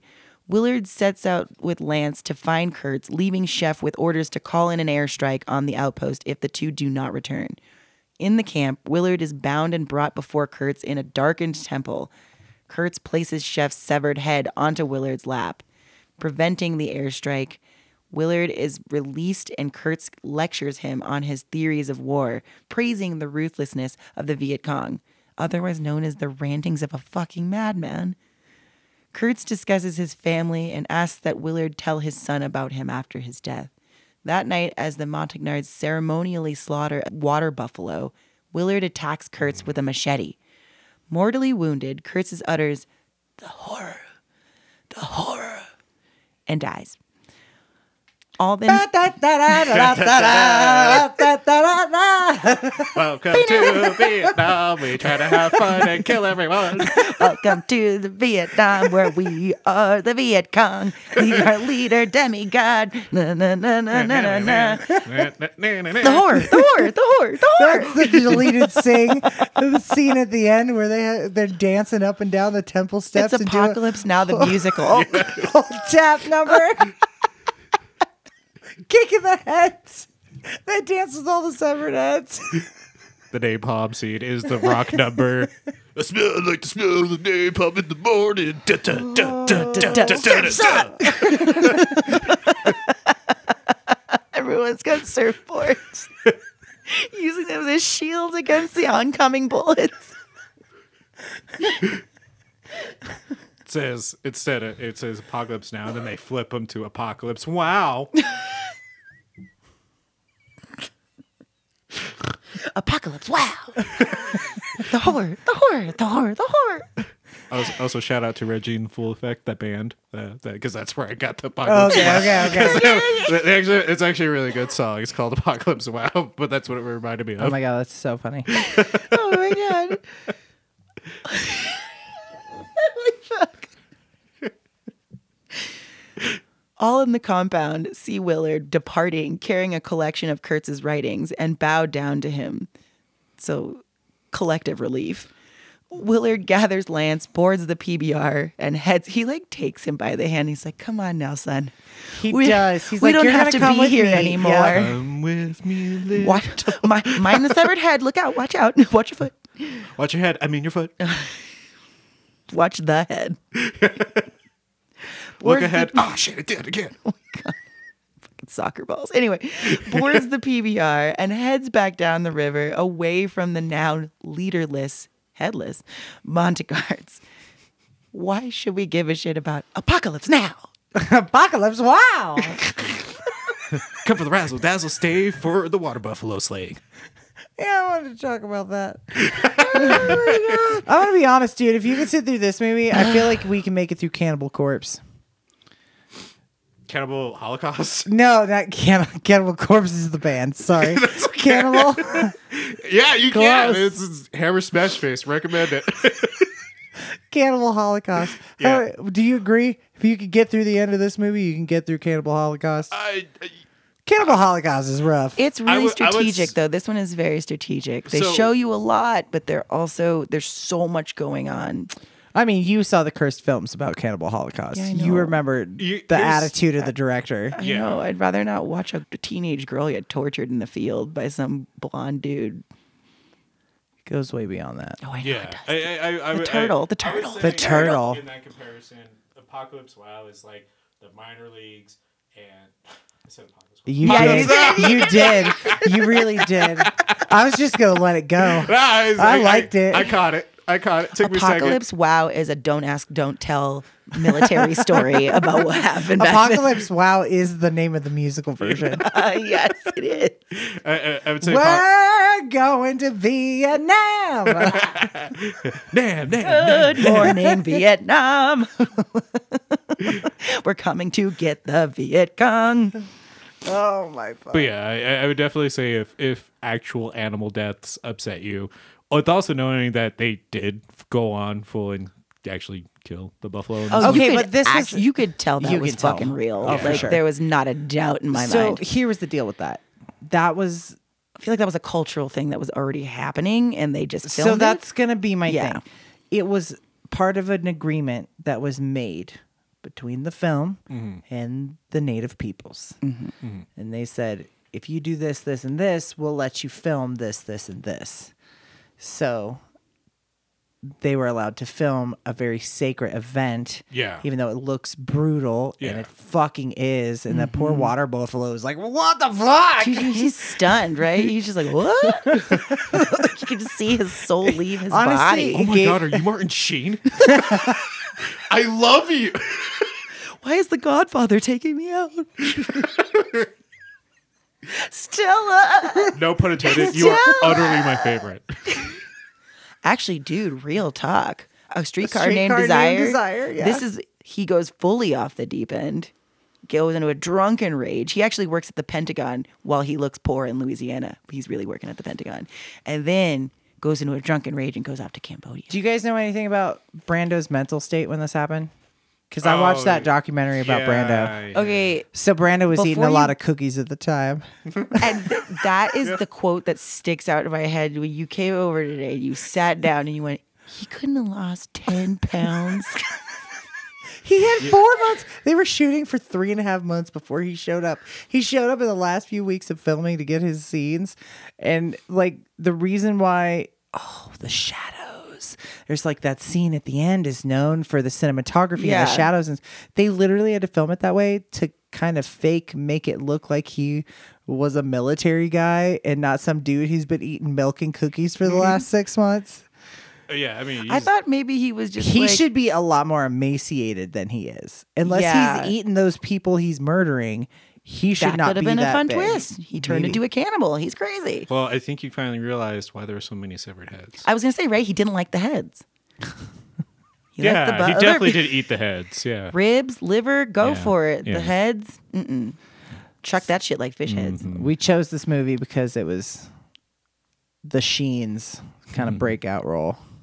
Twas. Also, it's fun, fun story. I've never seen this movie in its entirety. We also I've you never have to wait sat a down- long time to get to Marlon Brando. The end. Yeah. The end. Literally the, end very of the movie, and then he gets murdered. Yeah.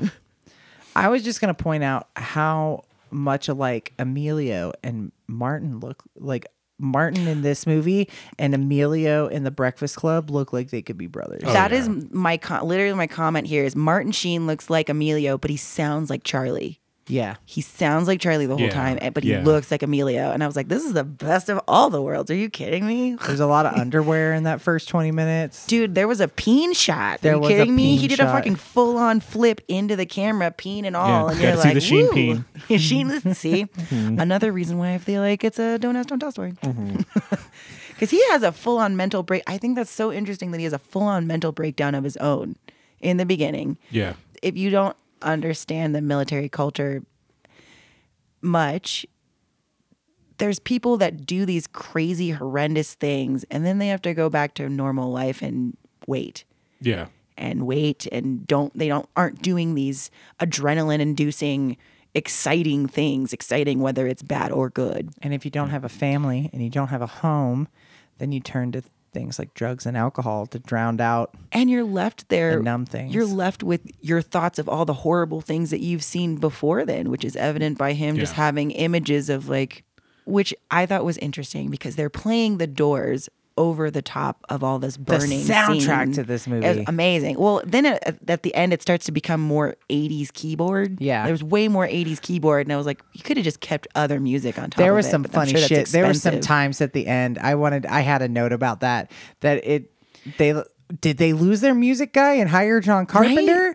What happened at the a- end of this movie? Yeah. John There was- Carpenter's like, uh, yeah, I got 15 minutes. I can help you out real quick. I can I can What- bust out what is the old happening? four chords and get There you a was- mu- soundtrack. Are you there- kidding me? Maybe it hit a little different in the seventies, but some of those scenes were so serious, and then it was underscored by like the most insane synthesizer music, like dance music from like for alternative that. But when clubs. they were showing the doors, you're talking about Jim. Sorry. Mor- you're talking about Jim Morrison, and he and I. My boyfriend didn't know this, but I was like, "Yeah, he set his bed on fire with his girlfriend in it." In it, so it's yeah. very odd that they're showing all these flaming scenes of people burning, and I they're feel like like, "Jim that was- Morrison, I mean, now- intentional." Now, the way you Yeah. described it, I could just think of just like people burning and screaming in terror and just in the background. "Ding, ding, ding, ding, ding, ding, ding, ding, ding." I am the Lizard King. do do do do do do do do do do do do. Ah! Do, do, do, do, do, You can dance do. if you want to. you can let your friends afire. Okay, so we all know that part of the reason why this movie is still talked about in film schools and it is, it is has the gravitas as it does is because of Martin Sheen. Martin you Sheen, the wanna- slow burn, which is Slow something we burn. talk a lot about. This is also a TDM. Oh, We're gonna hit a lot of TDMs this year. Total dude movies. This was one of those dude defining movies that guys that went around wearing military jackets because they just watched Apocalypse Now. Yeah. They're like, oh my Much God, like- Brando's performance. You're like, you mean Brando's performance in the shade? He was probably snacking on cookies while he was doing that thing. I know he was washing himself. He was, that's milk. He's So dunking you came cookies. to rescue me. Oh, Or did you have come? news for you. Did you or did you come to kill me? Oh, is that He- Dunkaroos? a part of his shoot schedule was because he was trying to came very family oriented towards Mm-hmm. his latter years and had kids and he when his kids were on summer vacation he didn't want it he wanted to be home and he Yeah. wasn't going to shoot Mm-hmm. so he waited on his part was much bigger and they cut it down Yeah, substantially he went from Yeah. uh, Marlon Brando to Marlon Family Brando. Wah. That's so do you want to know Or you could just be like Martin Sheen and bring Emilio to Cambodia. Okay. that's literally what my thought was so Well, because this was a Francis Ford Coppola film. And Correct. he often brought Sophia Coppola along with They him. rent. I actually have a note about that. They rented a house and brought. He brought the Oh. entire family with him, and they stayed in a house during the four or five month shoot. Everybody else stayed in tents. The casting process to this movie was just as arduous as the movie itself, and the amount of people who had their names attached to this is really strange. People I would have never picked to be in this movie. Top pick for Francis Ford Coppola before anybody else was Steve McQueen. Really? I mean, he had that grizzled look, but he was. for for Martin Sheen's character, not for Marlon Brando. I mean, if you're gonna tell me that Steve McQueen is gonna do a front flip With dong his first, spade. front flip dong first into the camera, yes, I'll s- I will sit down for those casting You've calls. seen Oh, the I Sheen don't know. peen. Wait till you see the McQueen peen. oh my I don't know if that's what was on the top of god, the Sheen Peen. McQueen being. Um, McQueen was not no. Basically, everyone said no to this movie because they didn't want to go to Cambodia for three months. That- That's not even a joke. So we got Steve McQueen, we got Al Pacino, Jack Nicholson, Robert Redford, James Caan, Keith Carradine, Nick Nolte. Nick fucking Nolte. Okay. this movie could have gone in some weird ass directions, weirder than it already was. But Martin Sheen screen tested, and he was really he kind of got bumped up. He just didn't have He the felt name real. power. Yeah. He was a Marlon knockout of Brando's the- your name power. okay. So originally cast was Harvey Keitel. And for Marlon Brando's character? No, Oh. for Martin Sheen's character. They took Harvey Keitel to location, shot for a month. Then Francis Ford Coppola was like, "All right, guys, I think I made a mistake." After a month of shooting. Correct. And then they went back to LA and he sat down and he saw some screen tests again and was like, Martin Let's go Sheen back. was kind of towards the top of my list. Let's give Martin Sheen a shot. So Oh, Harvey. I know, but that's okay because Harvey O- Keitel's doing okay. Um, do you want to know some alternatives for Colonel Coots? Yes. You're gonna love the first one. Instead of Marlon Brando, Orson Welles. Yes. He was offered Orson Welles and Lee Marvin. Both turned it down. Orson Welles would have been good. Like, why do they keep picking chunky, powerful dudes to play this I grizzled military person? I don't know, man. That explains all the pictures in Shadow, too. They were like, no one can get a good picture of him. Paul Masson. I need Paul Masson. We could shoot this in France and then I will do it. but you're going to take me away from my Again, wife. no one wanted to leave and go to the fucking jungle. Mm-hmm. It was 79, so they were shooting in like 77, 78. Not too far. Far off from when the war Yeah. had fucking happened. Things yeah. are still a little raw, a little sore over there. I don't know if I would want to be. Mm-hmm. Yeah. I don't know. I think some of these people made smart I self don't even think it's about like, choices. oh, I don't want to leave my house. It's too far for me to go for three months. I think it's, I don't want to go to a freshly war torn country Yeah. so close to everything. It's real fresh, including the heads. It's like, do you think, question, do you think that Martin Sheen went through this movie and was like, Charlie, Charlie, Charlie? That's Charlie- a great name. Oh my fuck, dude. It's a great name for a child someday. I don't know Oh, where I got the name from. Just it's been ringing around in my head for a while now. I decided to go with Charlie. Well, that brings us to the point of the fact that when you said Charlie and we were all rendezvousing, oh, before we, we started all recording. thought about a different Charlie. I was thinking Apocalypse Now Charlie, I Oh. was thinking Charlie Sheen. and you were thinking Willy Wonka and the Chocolate Factory Charlie. I swear I saw Wonka like in the text. I, I, I, I must said be- winning. did you say? Did you really say? I Winnie? said winning, Oh and my then gosh. you came back with Oompa Loompas. Oh my and I gosh. was like, I'm I'm, so really sorry. confused. I am so sorry. I really thought you s- like I. I Winning thought you and texted Charlie Wonka. is Wonka and, and, And I- and I Chocolate was like, Factory. oh, okay, you're recording an episode about Willy Wonka That- for right now. Cool, that's I cool. mean, we will one day, but not not today. now I feel Today we're doing Charlie Sheen. Okay, that's my bad. I'm I so said sorry. we were winning, and Yeah, you I were don't- like, okay, Oompa I don't know why. Loompas. I literally remember wi- seeing Willie and not winning. Uh, maybe maybe I'm just like dyslexic and never So been funny. diagnosed. I think that all the time. I think my favorite breaking of the fourth wall that really takes you out of this incredibly intense movie is the scene where Francis Ford Coppola is in the movie with all of the cameras. He's, don't look at me, don't look at me, keep going, keep going. It's Before he gained all that wine weight, yeah, no. Back remember when Back we did when the he was episode of fucking Francis Ford svelte? Coppola, and you were like, "How did you find all these sexy photos of Francis Ford Coppola?" I was like, "Google." when was he but hot? I definitely had to go to page two. Okay.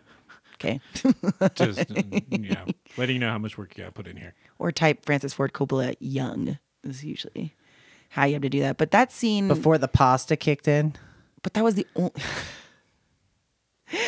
or the wine. he's living his best Godfather kind of life these oh, days. absolutely. That was the only scene they did where they broke through like that. Yeah. And I get that it was supposed to be this must feel like he's in a movie. But it's real life, but it's also a movie. It's just so meta. Again, another reason why I feel like this is a TDM because so many guys were like, "Oh my god. Did you see that part with the director in it?" And you're like, "Yes, we all saw it." Do you see that part with the guns? Oh my god. Yeah, This movie was rough. What were you saying about the heads? Oh yeah, there was real bodies in this. There was real heads, real bodies. Yeah, they had them lying around. There was a lot. There was excess. And they're just like, Oh yeah, you We know don't the war need a- ended like last week. We still got some heads. If you guys want, we can Kinda. keeping them on ice. You're on a budget? Oh, don't even worry about it. We, we got don't you need a covered. props person. We Skeletons? We're Fuck shooting that, on dude. location. Mm, Get a. You Yeah. don't even need a full shovel. Here's a spade. Get that boom bone. Yeah, real bodies, real heads, real buffalo. What was that like for the cast? I don't know. Honestly, I don't know if the cast knew. They're like, oh yeah, that's fake. Don't look the, don't look Prop in the team eyes. really outdid themselves this time. How authentic! Wow. Are these real eyes? They're so gushy. How did the maggots just stay on? realist. That's why Don't honestly, mind all the heads. He if had a I'm- bad day. If I'm being for real, so you don't really get a lot of close-ups on those heads. Yeah. They're from pretty far back, and I think They that's definitely because they're look fucking, real. real, man. Yeah. Just saying. But I also was wondering if it was like people underneath, like there was some on top of parts of the structure. I mean, that and was so a maybe lot. there was like some people that were like, you know, you can't see me Some what I'm doing, but extras. yeah, just some Yeah. extras Some- with their head sticking on top, kind of looking like it was a severed head. And they're Maybe. like, "Ah, I'm dead. But also some weren't, and also that was a very old structure that they wouldn't have been like. no, I'm gonna that dig a was- hole for a person to stick their head through. That's or Just real. use a All that real shit was separate- real. there was a lot more realness to this movie. again the sad part the puppy going missing and me not seeing puppy. it was more upsetting than seeing real severed It heads. really. I had a hard time finishing the movie after the puppy. but that that should bother me more the severed heads. But the Mm. puppy who you didn't actually see die because I think if they killed the puppy and you saw it, there would have been a fucking riot. Fucking walking there would have been out. a riot. Can't kill puppies, man. Right? Right? Right. No, yeah. Can't. can't. As she asks the puppy. well, in he the like room. looked up. and I was like, yeah, I can't kill puppies. Yeah, it would have made the movie a lot more rough. And that's the end to apocalypse. Wow. That's the end to it. The puppy comes running back on stage, and Lance and the puppy walk off into the Reunite. sunset, and they go surfing together. that is the that is the Just with like the with, with the guitar and everything, just so it's not airbud, it's surfbud. yeah, it's surf bud. It's surf. Yeah, no, yeah. There you go. Or That's uh, the ending I Aquabud? wanted to be reunited. Aquabud. I wanted to be reunited with that puppy Yeah, I thought about that puppy the rest of the movie because he after just it was gone. disappeared. You're like, You're Where like, did he "Where's go?" the Oh my God, puppy? No, the third, the third, third one. Okay, the, the title would be Swimming Buddy. I like surf bud. I Surf, like bu- Surf surf Bud. buddy, surfing buddy. Surfing buddy. oh God, Buddy board? are you Okay, ready no, okay, no, that's to reaching. cheer this up with some teen angst? I was like, I don't. For as great as this next movie is, it's not that cheery. I I would take teen angst over fucking severed heads any day. True statement. It's annoying. This was but one of those movies that I watched. You remember when TBS and TNT used to play things over and over and over and over again for 24 hours Mm-hmm. at a time? This was one of those movies. I have a question for you. What Yeah. do teen angst and severed heads in war have in common? What? They both smell bad. Uh, uh, yeah, that's a good one. That's a good one. Teen Okay. On Saturday, March 24th. Picture it. brackies. Saturday, March 24th. Wait, what day is it? No, it just happened. It just happened. I was on it on our social media. Good job, dude. March 24th, 1984, five students at Schremer High School report at 7 a.m. for an all day detention. Socially awkward Brian Johnson, volatile wrestle, volatile wrestler. Uh, That is the name of a wrestler. that is that is the name of a wrestler. in WWE. I will bet right The now. volatile wrestler, Andrew Clark. Andrew Clark, the volatile. Something like that. I'm sorry. I was, I was trying to do that with a straight face. You failed, but it's okay. I'm sorry. Shy, loner, Allison Reynolds, popular snob, Claire Standish. They don't ever say their last names in this movie. A little bit, but you really have to listen for it through all the teen. The only one you angst. get is the rebellious delinquent John Bender because they yell his Yes. name a lot. Yeah. They're like, John Bender. I got Yeah. you for two months, or two weeks, whatever it is. Mess with the bull, you get the You horns.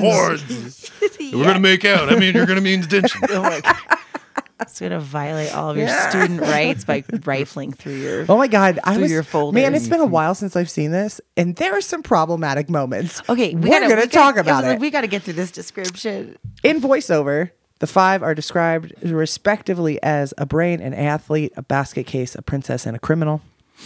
They gather in the school library, where Vice Principal Richard Vernon warns them not to talk, move from their seats, or sleep until they are released at 4 p.m.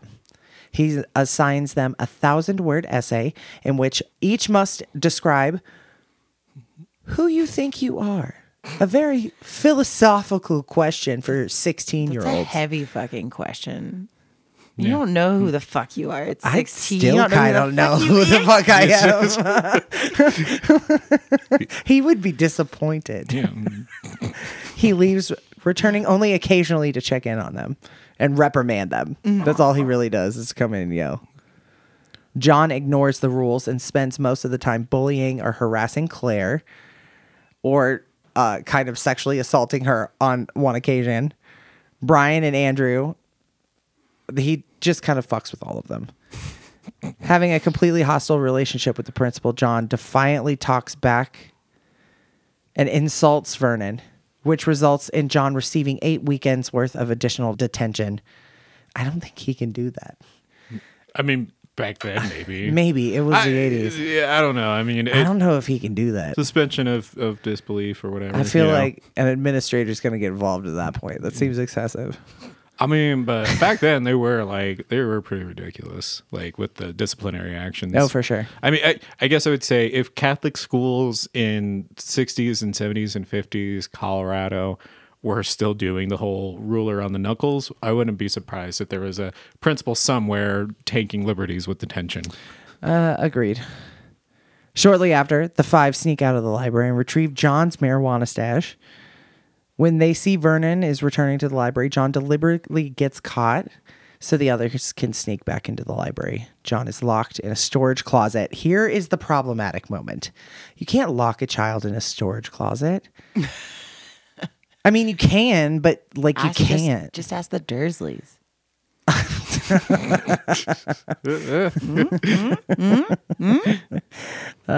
He escapes though and returns to the library by crawling through the ceiling panels and falling through one of them, directly falling into the library. Very convenient. He could have fallen in another room. That library is Yeah. huge. Yeah, I though. know. The It's a ceilings in that dope library, library. are massive. He should have really hurt himself. That's always been a problem for me. He I- should have fallen sooner. Like, uh, Yeah. he- I want to know what material is being used to hold up that young adult pretending to be a teenager.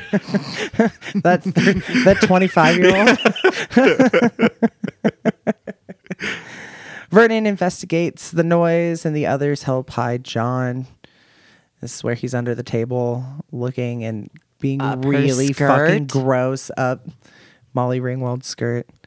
The students pass the time by talking, which he told them not to do, See, the problem arguing, which he is- told them not to do. While he was down there, she was like, "Oh, you're such a pig." It worked. so it didn't teach him not to do that. Yeah, no, for sure. It just was like, It, it awarded the behavior. All I had to do was whisper up your coochie.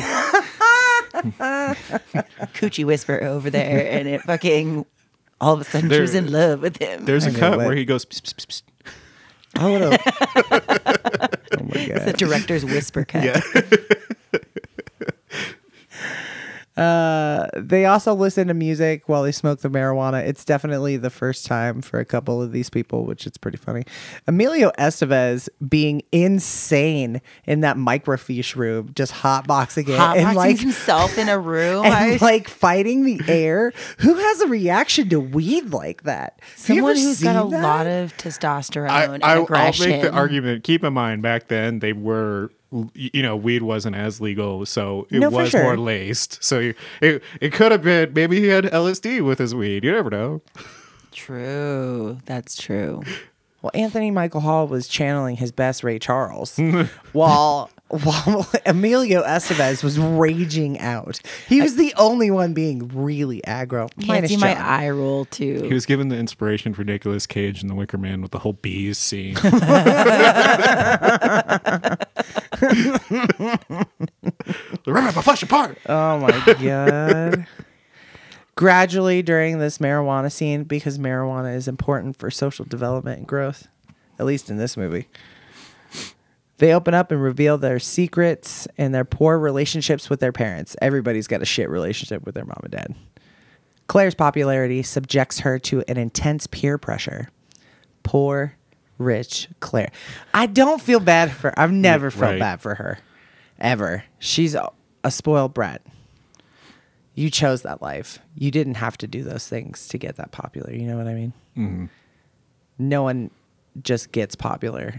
Peer in- pressure is the lesson. We got to get through this description. I know. I'm sorry. and then we'll go over the seven deadly Sorry, sins of high I'm school. sorry. Oh my gosh. And her parents. So peer pressure. She's getting pressured. And her parents use her to get back at each other during arguments. Real healthy home life. She is in detention due to skipping school and going shopping, which who hasn't? John's father physically and verbally abuses him and his mother. According to Vernon, one of the best scenes. His like reenactment of being Yeah, it a is- night at the Bender household. yeah, it is a good moment in this movie. Doosh, And then the music starts. And Yeah. You're just like, oh my god, I feel for him. Oh my god. Let I'm me the heal you. hugest lady loner for this fool. right? Oh my god. I can fix him. John Oh my Bender. God, oh my yeah. god. It's so bad. So here's here was He could the just- he just needs a hug. the lesson for the last two weeks where I watched a lot of movies that fucked with my idea of relationships when I was a child. this being one of them. And most of those Freddie Prince Jr. movies from last week were really problematic when it came to relationships. I know, I know what you did. Last summer really hits hard. Just like that vehicle did. Uh, but you Oh, shit. know what didn't hit hard? Summer fucking catch. Oh yeah, man. when was the last time you watched that one? Go down to Summer Catch Right. Memory Lane and Oh. you'll There are a few movies that make us both scream at the television. This was one of those films. Oh man. Yeah. Yeah, yeah. I'm glad we made it through all 90 minutes of it because there was a couple moments where we were. It was the questioning. last, definitely Yeah. the last like 20 minutes of that movie. We got to get through this movie though. So John's basically in detention because he pulled a fire alarm, which is pretty minor infraction, I would, I think, but whatever. Andrew is unable to think for himself. His father intimidates him to succeed in wrestling. Ali Sheedy is the one who's, he can't think for himself. He's like, yeah, Yeah, she's right.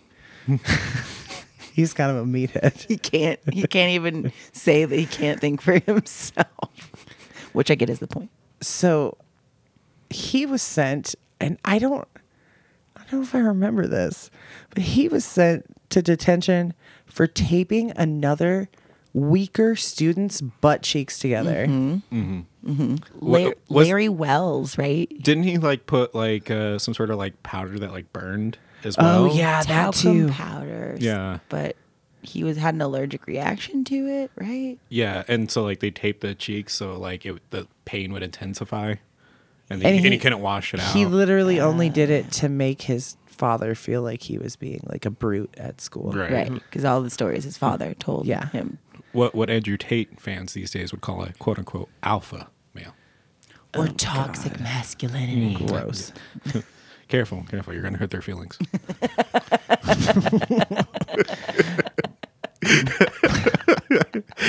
Anyways, Ryan is under peer pressure from his parents to get good grades so he can can go on to a great college and he contemplated suicide after getting an F in shop class. Fool, you shouldn't be taking shop class. That was you're setting yourself up for failure. Thought he was gonna get an easy A.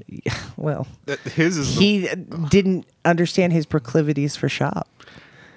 it, his reasoning for detention is is there's so many things about this movie that's hard for me to like suspend my disbelief and like Right. that one is the that is the hardest one for me. I was like he so he got an F so he gets detention. I know Kit. No, he was got- sent to detention for bringing a flare gun to school. He, that was Oh, why that's he right, brought that's the right. flare gun to school. Yeah, because he wanted to commit suicide. He was going to do it with a flare gun. Oh, which, that's right. That was the only Dude. gun he could find in his house. Dude. dude. His little, his like the trunk, it just like my would my light would go on, and I was always like, On to Ally Sheedy and her dandruff. Allison is a compulsive liar with neglectful parents and constantly steals random items for usage should she ever decide to run away from home. She's just building a go bag. Yeah. pretty much. Now this is smart. It's call not those crazy. preppers now. Yeah. they ign- they ignore me. Dude, I fucking fell for Ally Sheedy though when I was a kid. I was definitely an Ally wide-eyed. Sheedy type for they sure. ignore me. I'm gonna steal this stapler. in case I need it one day. I'm Might gonna be put the it in staple my bag. things. She's like the m- goth Mary Poppins. She says she literally just showed up to detention because she didn't have anything better to do. And that's how oblivious the principal is that someone can just show up to detention on Saturday and like he doesn't even know that they're supposed to be there or not. Right. well, she's invisible to him too. Correct. They all realize that despite their differences, they're very familiar in their problems in life. Meanwhile, Vernon complains to the janitor, Carl, that students today are less disciplined than they were earlier in his teaching career. And Carl doesn't want none of his shit. Faux show. Carl As- tells Vernon that he is the only one that has changed, and the students don't really care what he thinks of them. As a Get former Carl. custodian, I can admit that that is the most BS scene out of this whole movie. I would be lucky if a principal ever looked my way. And asked you what you thought. yeah.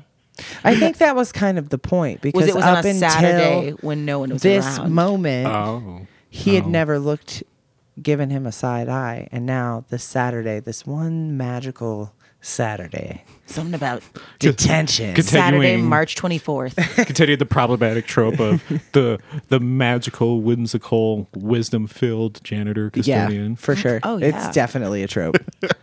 Claire gives Allison a makeover, which sparks romantic interest from Andrew. Claire decides to break her quote unquote pristine, innocent appearance by kissing John, although suspecting their new relationship will end when detention is over. They believe their mutual experiences will change the way they look at their peers in a sense that, you know, they won't look at them like they were all assholes. Hopefully they'll have friends at the end of this, even though they all kind of know that it's probably not going to happen. Monday Right. morning they're going to go back to normal. Well, Claire has the honesty to say that that's what's going to happen. She's Correct. like, we're not all going to talk to each other. They're like, you're a bitch. And she was like, I'm not a bitch for telling the truth. I mean- we're having a asked. weird Saturday afternoon, Yeah, you and guys we're growing asked- as teenagers, and things are going to go back to the way We they all were. smoke pot with each other. Yeah, I mean, for all the you know obscene stuff she would kind of make remarks too. That's like the one thing I would give her because it's kind of like hitting on like a tribalism and how that even starts in like high school Oh, where yeah. you stick to your, cir- Absolutely. inner circles. So it's like, yeah, no, I mean, I yeah, I mean, she might be a bitch, but she's right. Speaking of her being a Right? bitch, she's the one that leads everybody kind of ganging up on Brian and being like, "Hey, Brian, it's the end of detention. We haven't written that fucking essay. You wanna You write want to it for write it us?" for us?" And he's like, "No, I don't." but then she's like, "No, but you're gonna, you're gonna write it for us," and they do. So. John it doesn't runs make away. Mm-hmm. sense for all of us to write a paper. You should just write one paper, and you're the smartest. what a fucking twat. I know, Jo- right? John goes back to the storage closet. Vernon is oblivious, never thought he left. And Brian leaves the essay in the library for him to read. As the students part ways, Allison and Andrew kiss. Ooh. As Claire and John do the same. Ooh. Allison rips Andrew. Oh, sorry. Just that was so Sorry, funny. should we have all joined in on the? Yeah, ooh? like give me Okay. another. Ooh. There we go. That was great. Allison rips Andrew's state championship patch from his jacket. Rude. yeah, dude. What, the fuck? That's a white girl thing to do. This is mine's now. Claire, Claire gives one away one of her diamond earrings. Dumb move, bitch. Gonna He's hawk gonna that ho- thing. That's literally what I was about to say. Is Once he's that gonna relationship pawn is that over. Ah. shit. As Vernon reads the essay, Brian writes how the principal has used stereotypes to make petty judgments of them and states that, quote, each one of us is a brain, an athlete, a basket case, a princess, and a criminal. Does that answer your question? End quote. No. As he signs the essay, Sincerely Yours, The Breakfast Club. As he walks through the school's football field, John triumphantly pumps his fist in the air to great 80s music. Don't you Forget about me. Bow. You will because it's high school. Don't you? Why should we give a shit? Because- but it, this is the 80s. This is one of the movies that literally defined the entire fucking decade. Quintessential coming of age, quintessential high school, quintessential 80s, Skyrocketed. Amelia. all of those careers. yeah. Okay, because Amelia, was on the way up with Outsiders, but it wasn't until The Breakfast Club when he was like, I'm going to smoke pot and punch the air and everybody's going to hire me. that the punching move. Just, it's so funny. so he wasn't even originally cast as Andrew. who was cast as Andrew? He was cast as John Bender. Emilio Estevez was originally cast as John Bender. Hmm. However, when Hughes was unable to find anybody to fill fill Andrew Clark's shoes, he was recast. Nick Cage was considered for John Bender, as well as John Cusack, but it ultimately went to Judd Nelson. Thank Hmm. Nick God. Cage. He could have played fucking. I wanna be an Air Force Ranger. He could have given real crazy, that's for Oh, fucking yeah. sure. But you need that like It's not real crazy, Aaron. It's real cagey. Oh, oh, Nick Cage. I have opinions. We're not gonna do I that think his though. family's just like we're glad he went with his own name. and really, people know, but they're not like making direct connections. I, I I love Nicolas Cage. I think I think people don't give him the credit he needs to, and the fact that I'm positive that he knows that he's gonna get a paycheck for doing really ridiculous roles and just acting He's to the leaning most. into it yeah, he now. le- oh he's totally leaning into it. Like you see photos of him with like his his son and you know just When was the last time you watched Moonstruck? M- Moonstruck. Yeah, because My hair. yeah, like this has been it from the beginning, friend. Yeah. Like he's always been absurd. He's always been riding the coattails of the Coppolas. Oh, yeah. like come on now. But that's what I mean. Like people are still gonna pay him. People are still gonna like put him. Have in the you movie. heard the fucking PR he's been doing for Dracula or Renfield? No, I haven't heard about. He the was PR. like, "Yeah, I talked to my uncle about it, and and I just kind of decided I was going to channel my dad." so he's doing an impression of August Coppola the entire movie. I've, I, I just I have to believe he's more aware of what he's doing than people think. He knows. Like, Oh, like, He knows. absolutely. He's just But supposed he's to- still yeah. insane. Yeah. He's still crazy. And yeah, I mean, but and yet when I watched both Wicker Mans, the first one astounding, great. We I- watched that last Halloween. Oh yeah, it's it's Beautiful, It's worth its crazy. pros. It's worth its pros. And then when I watched the second one, I had to appreciate it in a different light because I'm like, this is the best parody of the Wicker Man I've ever seen. Oh my god, that's so I funny. didn't know the Wayans mean, brothers maybe I- remade The Wicker Man. Maybe if I went into that with that mindset, I would have enjoyed that movie more. I mean, come on, just like, like, the scene where he just like bicycle thefts. I can't you know? even with Nick Cage right now. He just like decks her in the face. He He's like, this is mine. punches so many women in the face. That's why when I watched The Wicker Man, the remake, it was a drinking game because it was like you popped, you drank every time he popped pills. You drank every time he punched a woman in the face. You're like, this is insane.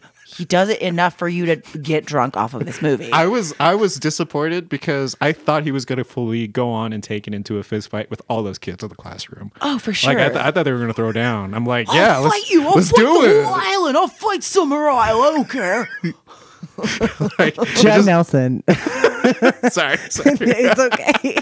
Judd, you brought up the cage. I mean, like Nick Cage is kind of an asshole, and so is Judd Nelson. That's how I'm gonna fucking link that back. He was harassing people off camera as well. He was Really? yeah. No, Was was he it's trying to reported be that meta? John Hughes almost fired him because he was Really? being so fucking mean to Molly Ringwald, and he was like trying to be all method and shit and be I was John. gonna say, was Bember. he trying to be a And he was method being a actor? cunt. Really?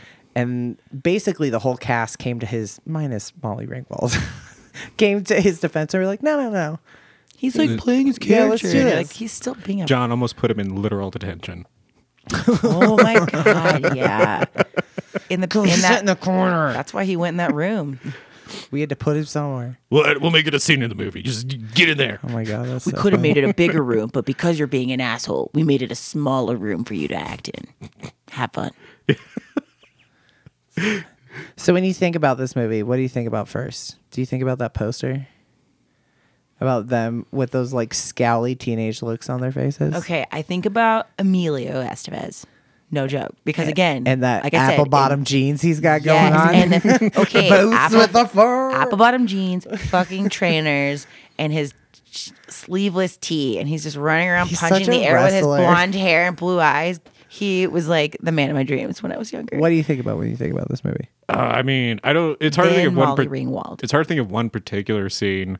Um, but I guess if I had to pick the scene, it's kind of where it, it would have to be the scene where they're all like, you know, stoned out of their minds, you know, more toasted than a pop tart, and just getting solidarity from each other. Because I think I think that's the biggest takeaway from the film itself is is just that it was a message about solidarity amongst teen angst and coming from different degrees of broken homes and broken relationships with uh, with caregivers with parents i mean because that's right that's kind of what it hit, all hits on is outer pressures from uh, out of school where school is supposed to be kind of their haven but the pressures that they get from outside the impact the influence they're not allowed to never go back to that. They have to go back home to that.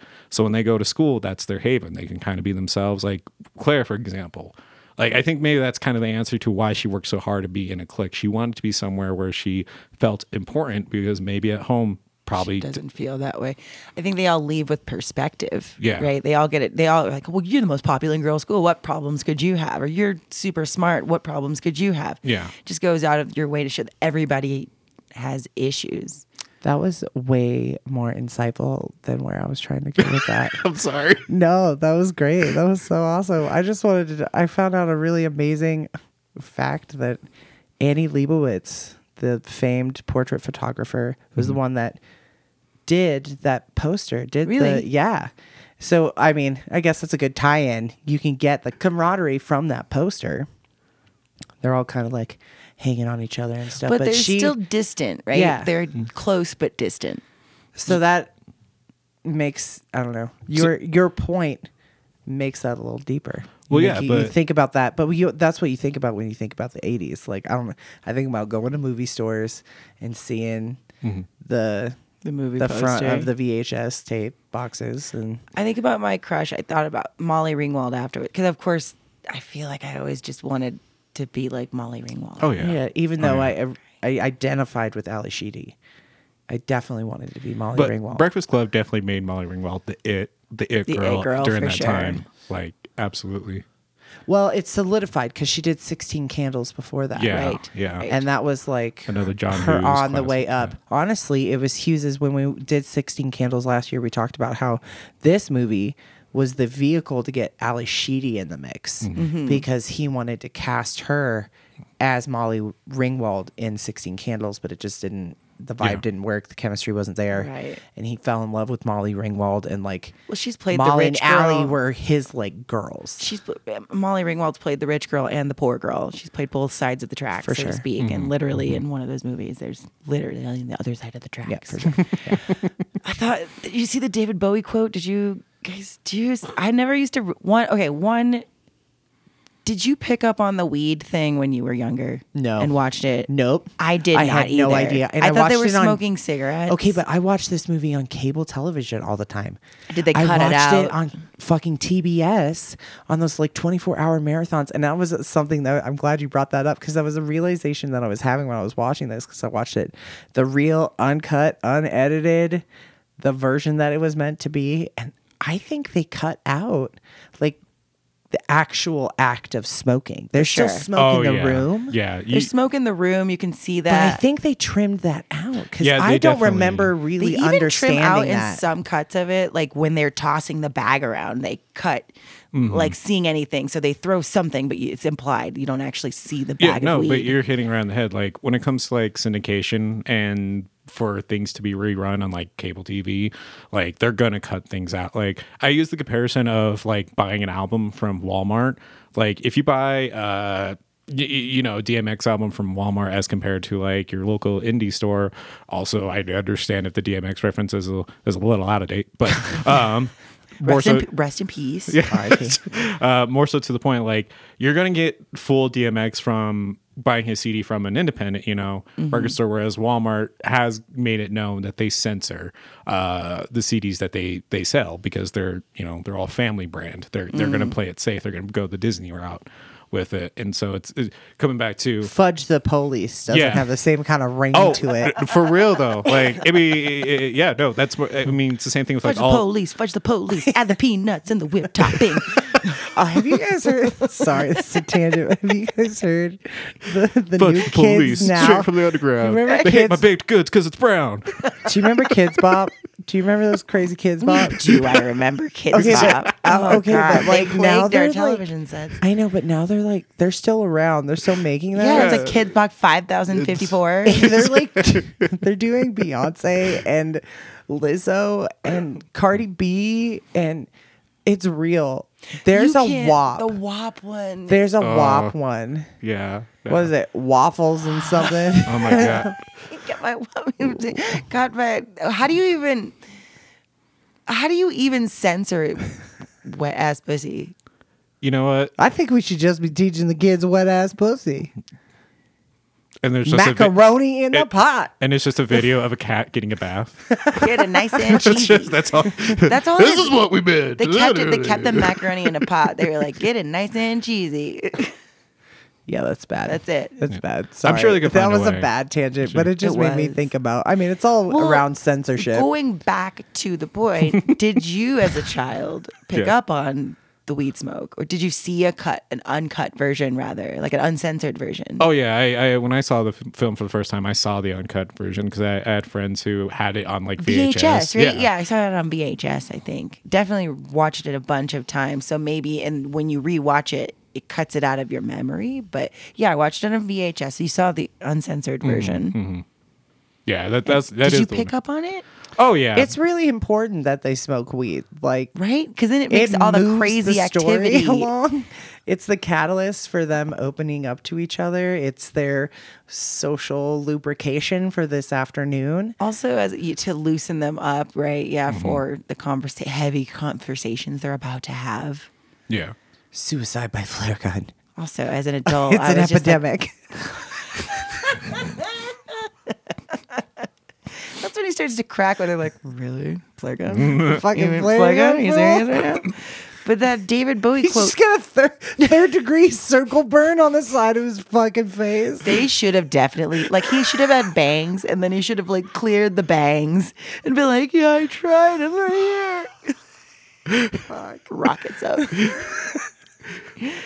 so that David Bowie quote, and these children that you spit on as they try to change their worlds are immune to your consultations. They're quite aware of what they're going through. that was the quote they put at the beginning of the movie.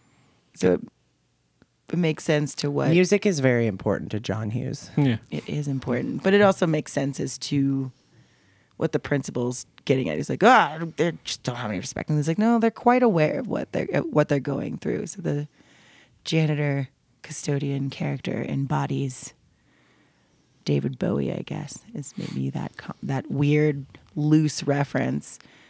But you mentioned that when you were when you were a custodian, did you feel the magic? of of like listening to David Bowie. like, yeah, what's up? I got Bowie on my playlist. This is Did you legit. feel the magic? Did you feel like you had this? You were this magical janitor character, as you said, because there's the, the Oh. mythical, magical black person, the elderly Oh. ba- black person, and then there's the magical janitor. Oh, as as an interracial person with tattoos, being a custodian, I had the mental thought of like anybody asks me advice, I'm just avoiding it. I'm not. I'm not going to add to that. I'm not. No, I'm not going to help perpetuate this image. I'm not going to do that. I'm just going to play death metal, and hopefully that's enough to keep you from asking me anything. He's scary. We just won't talk to him. as I'm just like watching puppy videos on my phone. but yeah, like no, I, I, uh, I. Oh, the puppy Yeah. from Apocalypse Oh, Now. I'm sorry, I brought it back. Oh. Apocalypse Now. Well, that sounds like the most adorable apocalypse. So I Just We're gonna, Sounds re- way we're gonna better. remake this movie with no guns, no violence, and only puppies. only puppies. but like the cast has to be like cats that have to survive the puppies, right? So it'll be apocalypse meow. I like that. I like, that. oh, that's great. That's a great rendition of that movie. So There's just like fucking a funny. fat cat. It was just like Marlon Brando's character. But it's a cat that everyone thought was a dog, which is why he was in the army. Okay, but what kind of dog would? Chihuahua, big fat Chihuahua. No, no. I was gonna say Martin Sheen. What kind of? Oh. I did think about Chihuahua though. Maybe a tabby. No, but if he he'd if be a he's a, he would dog. be a dog. So what dog would he be? Well, Oh, no, because he would have to be the cat. Because he's the cat going to go save, you know, the other cat. Would he be a hound? I don't know, but I do we need have to a, take it to the drawing board. We need, Oh we my need gosh, to figure we're out the totally- plot line. yeah. to No, figure we're out really- which dog. I want to go down this rabbit hole, you guys. We're gonna have to do this off This is not a mic. rabbit hole. This is a dog and cat hole. Okay, this is so how we're gonna make our millions. Last little Breakfast Club tidbit. They start whistling the. You guys, do you guys remember that song? Yes. So I was retaught that song by my dad, but in the version of the Comet song. Do you remember the Comet song? Like, So Comet, like, the cleaner. Comet, Okay. the cleaner. So yeah. it's Comet. Yeah. It makes your teeth turn green. Comet. oh, It tastes like gasoline. Comet. It makes you vomit. So why don't you try some today? Like that. So, no, I'm taking it by the look on your face No, that I- you have not. Heard that is that. creative as hell. I like that. That was a song kids When- used to sing in the 70s, when apparently were we about Comet. telling children to eat comet. this in was the a song 70s. Okay. from kids that was like they made a from that whistle song about Comet Cleaner. I wish it was a visual medium so you could see the the fucking j- lo- fucking, jaw drop that you had that lasted fucking- fucking, full 10 seconds. Yeah. crazy fucking look I'm giving you right now. That sounds insane. going to download this now. That was like, nobody knows about that. It's something my dad had like sang to me, and I Your dad remember. made that up to fuck with you. No, he, I definitely think other kids sang it too, but it stuck in my head clearly, word for word. There are few songs that stick in my head, and that was definitely one. So, required viewing listeners, message the team here. Let them know if you were in the 70s, if this was a thing you commonly sang. yeah, if you know that Comet song, hit us up. Um, Comment your don't, comments. 'cause comment your comment. If they were singing that song, they might have eaten some of Eaten it, that and then they comet. were and they no might longer not be around, man. That's why I went out of style real quick. All right, now we're getting into the remake of The Three Musketeers that we previously watched last week. That movie was really good. Two weeks ago, Raquel That's Welch. right. Now with a well, little it more feels like nougats. yes. Well, again for reference, I watched these movies back to back within a day of each other. They're that was different. an interesting choice. They are different. are different. They're very different. Which is why, yes, yes, Wait, and yes. So I'm Just- going to try to skim along maybe a little through this and we will discuss this movie as It's, we usually it's, do. a- it's basically the same story, but I- in Disney got 16 its claws in there. The Three Musketeers in 1625. Young but skilled fencer D'Artagnan, you know the guy, sets off, but he's played by who, in my, Oh my mind, God. is Robin from Batman, Chris O'Donnell. Chris O'Donnell. I was like, Mm. which Robin? That's there's, true. There's a few of them. That's true. I Well- went to Joseph Gordon-Levitt. The, the Oh, rave kid. 1990s rave kid Robin. Yeah. that's who I'm George thinking Clooney, about. hard nipples, Robin. You- the one who like drifts on a motorcycle before Fast and Furious. Just slides on that like a total BA. so he plays D'Artagnan, and he does an even worse attempt or at non-attempt at a French accent. Again, no, French- one's speaking no in any one. French No accents, one. but we are in. He sets off for Paris, France, believe it or not, in hopes to follow in his murdered father's footsteps and become a member of the Musketeers, the personal guard of the King of France. He is pursued by Gerard and his brothers, accused of blemishing their sister's honor. Meanwhile, Captain Rochefort of the Cardinal's It's not Guard- his sister that that guy's sister is a hoe. it's not his fault. That's what I meant. Yeah. His sister is a hoe, not his fault. I'm just saying that guy's getting his panties in the bunch, but she, she took her opened panties she off opened her legs as much as he thrusted forward. for sure. It takes two to tango. It I does. don't think. Cri- I don't get rapey vibes from D'Artagnan. You know what I mean? Like No. I get panty Horny dropping vibes. I get horny She vibes. definitely was into it. That's all I gotta say. Well, he's thinking that he's fighting for his sister's honor. Hmm. But he's gonna be he's gonna be doing a lot of fighting. He's gonna be a very tired brother, That basically. guy doesn't fight at all in this movie, though. He just runs No. around and screams. he really falls down a I lot. mean, that's a form of fighting. You've seen Ink Man. Steve Carell does He's that. fighting his throat constantly by screaming every day. Meanwhile, Captain Rochefort of the Cardinal's Guards disbands the musketeers per the orders of the cardinal per the orders of Cardinal Richelieu, the king's minister. Tim Curry. ostensibly, Sorry, that's the best part of this movie is Tim Curry and and Charlie Sheen. Charlie Sheen. We're gonna get there. Charlie Sheen. okay, let me get through the rest of this. Ostensibly to help fight in an impending war with England, Rochefort informs Richelieu that the three musketeers refused to relinquish their duties, Athos, Porthos, and Aramis, because they're history's assholes. Didoy. Kiefer Sutherland or Oliver Platt and Charlie Sheen. Okay. Big deal. I mean, in the '90s, they were a big deal. yeah, okay. Well, maybe not Oliver Platt. Oliver Platt's been on the struggle bus always. This is definitely one of the biggest things he's ever fucking done. that is a 100% true because he did a lot of TV. Lake- hashtag Lake Placid for life. But also bringing it back to Batman, bigger than like the nipple suits. Like, Yeah. Because those were a pretty big deal with George Clooney. yeah, they were. He still talks about those nipple suits. Of course he does. There's a cutscene where he uses it to cut glass. He just, He's like squeezing lemons on the, like, grating some ginger. Ready, Robin? sorry, sorry. Ready, Robin? He's just like, "Ee, ee, ee, ee, ee." Great and ginger and garlic. It's a These things are fucking multi-purpose. Yeah. Using that washboard as a I'm washboard. gonna fight crime and make dinner. Oh yeah. You're not in that order. As he was beating me up, he smelled so lemony fresh and also like garlic. It was really painful, but also really refreshing. The umami flavor was fantastic. Also, last thing on that is just that Arnold Schwarzenegger gave his best performance in those movies. I don't care what anybody says.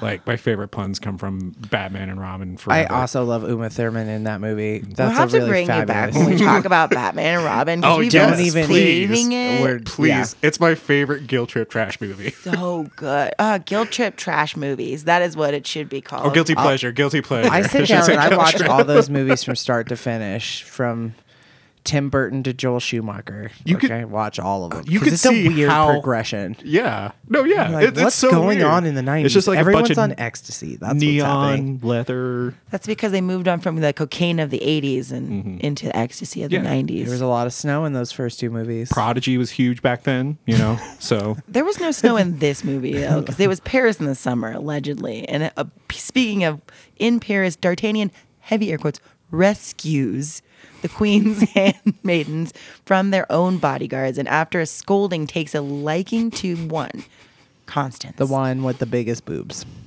Yeah. The one from Burn Notice. That's all I remember. Oh, shit, she is the chick from yeah, Burn Notice. Gabrielle something something. You know, Yeah, he's just looking at You her. know. Gabrielle Mc, Mc something something. He just looked at her chest, and she's like, "My name's Constance," and he's like, "They sure are." I'm in love. I'm I'm in love. I'm up here. It just reminds me of History of the World Part One. It's good to be the king. it's good to be the king. It's good to be the king. That is definitely what I think about too. Yeah. With the French I love king it. that they're pushing. yeah. And you look like a bucket of shit. Oh, a bullshit artist. I love B. Arthur. Speaking Knight. of bullshit, in the city, D'Artagnan encounters each one of the three musketeers separately. We know that he meets each of them separately. He set. He schedules duels with them The at a dueling different hour and- each time. Porthos, Athos, yada yada yada yada yada. Then the captain's guard comes with the four other guards to arrest the mus- musketeers. They become a band. You get it. of merry men. Before you can join the band, you got to duel me first, though. Yes, and then eventually they string him along until they can finally become the Four Musketeers, even though he's doing a lot of work with them and for them. He kept volunteering, dude. He was like, "I'm gonna help you." They and they're like, didn't have- "Leave," and he's like, "I'm And- gonna help you." And in the first one, they had the servant character that was Yeah. pretty crucial. They dropped that shit. They had no servants in this one. It was a very much a Disney vehicle. doesn't have time for servants.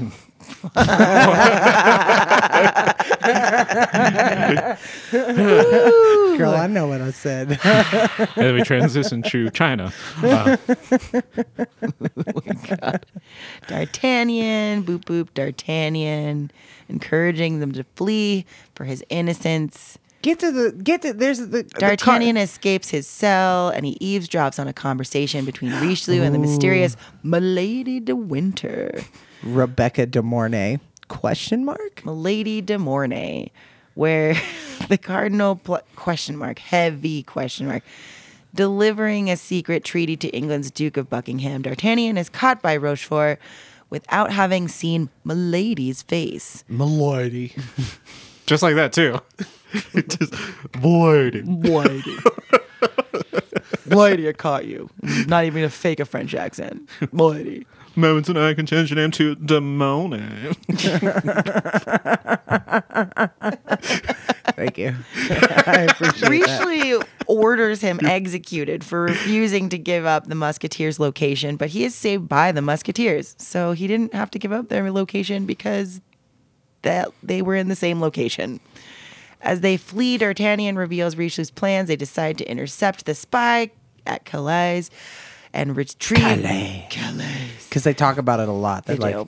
we're going to calais They do. They say it a lot. Mm-hmm. It's Like a it's lot. a big deal. they say that more than paris and they're like They really do. in paris It's just like one close up and like red screen from being like a Kill Bill moment. I'm just like, you know, Calais. and it turns into a music video. Yeah, I'd be it's- into it. And retrieve the treaty to prove Richelieu's guilt. Okay. During a skirmish, so many glares from tim curry in this movie so many gla- and so many Sprite. Lady Winter. Played by Rebecca De Mornay. i love tim Did you curry enjoy that? i did it was great During a skirmish, a party slips up. D'Artagnan rides ahead and Calais, but passes out from exhaustion and is found when Milady de Winter he wakes in a bed stripped of his weapons and clothes as Milady tries to seduce him. poorly Poorly seduce. she's him. like look at my titties Just like that, too. It's- yeah, that's, that's spot on. but it's disney Isn't so sed- isn't seduction French for titties? That's obviously Eyes what down that here, means. big boy. My eyes are down here. like her getting that knife in this scene is she's telegraphic she's very obvious about it. she's like look at me getting my knife Oh, this knife right here? this one between my boobs. Ouch! I cut Ooh, I myself. gotta bend so far to pick it up. D'Artagnan speaks openly of his plans, not knowing she is the spy because he's distracted by boobies Milady's. Hmm. By Constance. he's distracted by my titties. Um, not Constance, by Milady de Winter. Uh, she attempts to run away and is stopped by Athos, who is revealed to have been her first husband. Oh, snap. But betrayed her to the authorities when he found out she was branded a murderer. The musketeers retrieve the treaty, and Milady is sentenced to death for the murder of her second husband. Milady gets around. Milady ma- marries a lot of people. She was fucking Kiefer Sutherland. She tried to get Chris O'Donnell. She's a well, it's all Kiefer Sutherland's fault. Let's be honest here. They have that scene before she goes to die, and she's kind of like, "No, I was fine," and then you happened, and then I turned into a Spider Woman. So You, you did this to me. You made me to Guess he- winter. Has he really changed since the Lost Boys? Has he really? Athos, love Miles Porthos, and Aramis send missives. the most real thing in this whole fucking movie was Kiefer Sutherland's greasy ass hair. Oh my god, it was so greasy. He was so greasy. Why he could never hold on to a sword? He just did that once with his hair. and Just to rally the rest of the musketeers, Richelieu and Rochefort hired a sharpshooter. During the assembly, D'Artagnan interrupts the sniper's shot, which narrowly misses the king. The musketeers reveal themselves, and Richelieu blames them for the attempted assassination. As the three face off with the cardinal's guards, men rush to their aid and reveal themselves as musketeers. The two forces battle as Richelieu takes the king and queen hostage. King looks like Lord Farquaad. he totally does. It's always bothered me. Even though this movie came out before Shrek. Before Shrek. Like once Shrek happened, I was like, oh.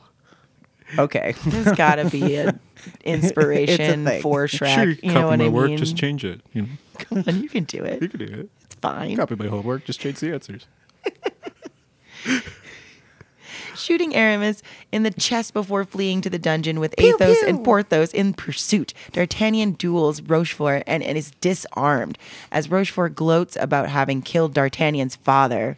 Yeah, that's some big dick his energy there. Dad like stabbed his fucking eye out. I love might that have they stabbed call my him eye out. Cyclops the whole fucking time. They really fuck with him. Yeah, but he was hot as shit. Let's not gonna lie here. I can fix his eye too. It's okay. I can fix him. I can fix him and his eye. I love him. I know that's in poor taste, but it's okay. He's an assassin. We can work on that. He just has anger issues. think of the money we'll save on the He ju- optometrist. He just needs love. It's gonna heal him. yeah. If he had a Speaking of puppy- healing, Constance retrieves and throws him his sword, and D'Artagnan promptly kills Rochefort. So, no, no healing. Athos and Porthos arrive just as Richelieu's boat leaves on an underground river, with Richelieu vowing to return. That's some old school villain shit. I'll be back. I'm Tim Curry. I have many ships. The boatman then reveals himself as Aramis, his crucifix having stopped the bullet. Aramis moves to apprehend the cardinal, but King Louis punches Richelieu himself, knocking him into the river because he's they're much younger in this version. Oh yeah, The king and queen are much younger. the babies. The bebes. The musketeers are reinstated by the king, and D'Artagnan is offered anything he wants. He chooses to serve Louis as a musketeer. Outside the musketeer headquarters, Gerard and his brothers arrive and challenge D'Artagnan to a duel. Porthos reminds him that musketeers not only protect king and country, but also each other. Gerard and his brothers are then chased off by the entire musketeer division. Why should we give a shit about this version of the three know. musketeers? Oh my god. I Aside know. for Aaron's obvious childhood boner, lady boner for There were Charlie s- Sheen. So many lady boners in this movie, though. Like Charlie Sheen, the one-eyed guy. I honestly, Your had a list li- is not a- sounding great. A, little Charlie Sheen, the one-eyed man. Honestly, Oliver. Boobs McGee. This was pretty peak Oliver Platt too. He was looking pretty. The most svelte he's ever looked in his career. I still didn't believe him as a sexy guy. No, but I'd make out with him at a bar. Yeah, okay. like that's All right, all the right, kind all of vibe right, all right. he was bringing though and when we're introduced to him he's drinking and like he's constantly trying to throw bitches at chris o'donnell the whole movie He is. He's like, here, what would you do? and then charlie sheen's like no you gotta speak poetry to them and then they'll put their tits in your face also, Charlie Sheen, we know you're not speaking no poetry to no women. Maybe you None of might. them porn stars. Mm-mm. He, he changed his approach after this movie. I think I bet you I bet you in high school I bet you in high school and like early early early Charlie Sheen career he was definitely trying to spit some Shakespeare at some ladies because he was like I'm an actor ladies check me out all the girls were like oh my oh, god he was definitely in the quad with a guitar doing Wonderwall. Absolutely. oh, my yeah God. with his fellow with fucking Val Kilmer and Okay, but here's the deal though. Charlie Sheen was one of the only people that was like they wanted Charlie Sheen and they got Charlie Sheen. but they wanted Charlie Sheen like even at that point in his career I do not believe him as ever trying to become a priest. I know, right? He was like, I was trying to, and I was it like, hits and different you failed as an there adult. too. But when I was a kid, I totally You're like, was I like, believe it. yeah, it, it, Sure. The church can change him. oh my god, winning. he was actually That's what he was saying when he was swashbuckling with his sword. He's like, winning. Much like Emilio, though, he was brought in for Porthos. I couldn't really find anybody to fit the Aramis shoes, even though they read with Brendan Fraser at one point. Dude. Um, and they also read Brendan Fraser for D'Artagnan. Um, Brad Pitt and Stephen Dorff were also turned down for D'Artagnan. They all read for Okay. D'Artagnan. Brad Pitt should have been D'Artagnan. I think Brendan Fraser should have been one of the Musketeers Mm-hmm. for sure. Mm-hmm. And Keeper Sutherland and Charlie Sheen. okay, but wait, listen to these other names that also were attached to this at some Okay, point. okay. William Baldwin, Bill, fucking Billy Baldwin, Jean Claude Van Damme, Al Pacino, Johnny Depp, Carrie Elwes, Robert Downey Jr., Oh, Carrie Gary Carrie Elwes. Oldman, Yeah. Gary Oldman. Who the fuck was Gary Oldman going to play in this movie besides could have been Cardinal Richelieu? Blue, yeah. I, uh, but he could have done it. Like He could have done no- Roquefort. Like he has the flexibility with his talent when it comes to acting. Like I, I could see it. I He could was see it. doing Dracula in '92. Johnny Depp would have He been was busy. Dude, Yeah, he if was already Johnny doing Depp stuff. He was, was in doing this, a better movie than this if in Johnny '92. Fair. if Johnny Depp and Kiefer Sutherland and Charlie Sheen were the three musketeers, I think you would have fucking slid out of your chair. Oh my god. Oh my god! Could you imagine the merchandise on Hot Topic to this day? Oh Like, fuck. My God. Especially me in the '90s. Oh yeah, like, the girl who conned her parents into taking her to see Ed Wood in the theaters at an inappropriate age. Yeah, yeah, I was into it. Uh, Winona Ryder w- read for Constance? no DeWinter. The Winter?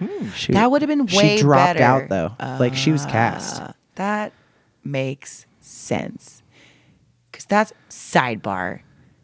I really I didn't physically did not write any notes down for this movie. You were just enraptured by the whole experience. No, I was in shock. Um, Rebecca De Mornay. I've seen Now, her. what the fuck? De- Rebecca De come on. like I watched her in that Shining TV series and She's she bad in was that. awful in She was that. better in this. And she was better is a is a word that could be used. Yes. It's a word that exists in the lexicon, but to, to describe her in this film, no. I don't think so. I think they needed some de boobies Mm-hmm. and they got De Mornay for De Winter Well, and she was da Winona bad. Ryder. Winona Ryder doesn't have big titties either. No, but a push-up bra and a fucking corset, you can make anything happen. Yeah, I mean- and some makeup, Faye Mm-hmm. Dunaway was a fabulous absolutely. She was a fabulous De Winter. So then to see and de boobies. Faye Dunaway with de boobies and then see De Mornay de Sucke, it was just not good. It's great to watch her launch herself Struggle into off that Chris fucking O'Donnell. cliff into the abyss of her career. There's just um, there's a reason we're not seeing De Mornay anymore. People were really into her look in the '90s, and then Mm-hmm. yeah, yeah. She is a very yeah. She's not very prolific. People she's a big wouldn't- character and it just when you put a big it just sinks like say what you will about raquel welch's acting she carried the performance way better than de mornay agreed, hundred percent. she was constance i understand that but way better she did way better because that was everybody was like oh she can't act Th- but there are people who can act better than others Mm-hmm. I who, know. was, who else was was there anybody else slotted slotted other than winona ryder They gave it to Rebecca De Mornay after she dropped out of the film. See, that makes sense. She seemed like a person where they're like, oh, we didn't get who we wanted, but We got this bitch. We'll give her a paycheck. Fraction of what we offered Winona. Winona was doing other really good stuff in 92. Mm-hmm. Dracula. Yeah, I was like Dracula. Well, that's She- when it came out. she They should've- shot it in like 91. She could. I think that would have been a good vehicle for her though to do Dracula and then the Three Musketeers. All right, yeah. Two re- I just two don't big see- '90s remakes. Winona as a Disney princess. I you see know her what as I mean? a Constance. I could see her more as Constance Mm. than De Winter. Who? Okay, who would you have cast as De Winter in From the the '90s, remake 90s. in the '90s? Pamela Anderson. No. Someone with acting capability. What about Lauren Dumb and Dumber? Lauren Holly. Oh, that would have been interesting. Lauren yeah. Holly would have been a great De Winter. Honestly, I was going to say Nicole Kidman. Yeah, yeah. She's Oh. kind of that vibe. Yeah. I didn't even think of that. Nicole That's a good Kidman one. was really she was been popular for ages, you guys. oh yeah, absolutely. Days of Thunder was the 80s. I think Kathleen Turner still would have made a great De Winter.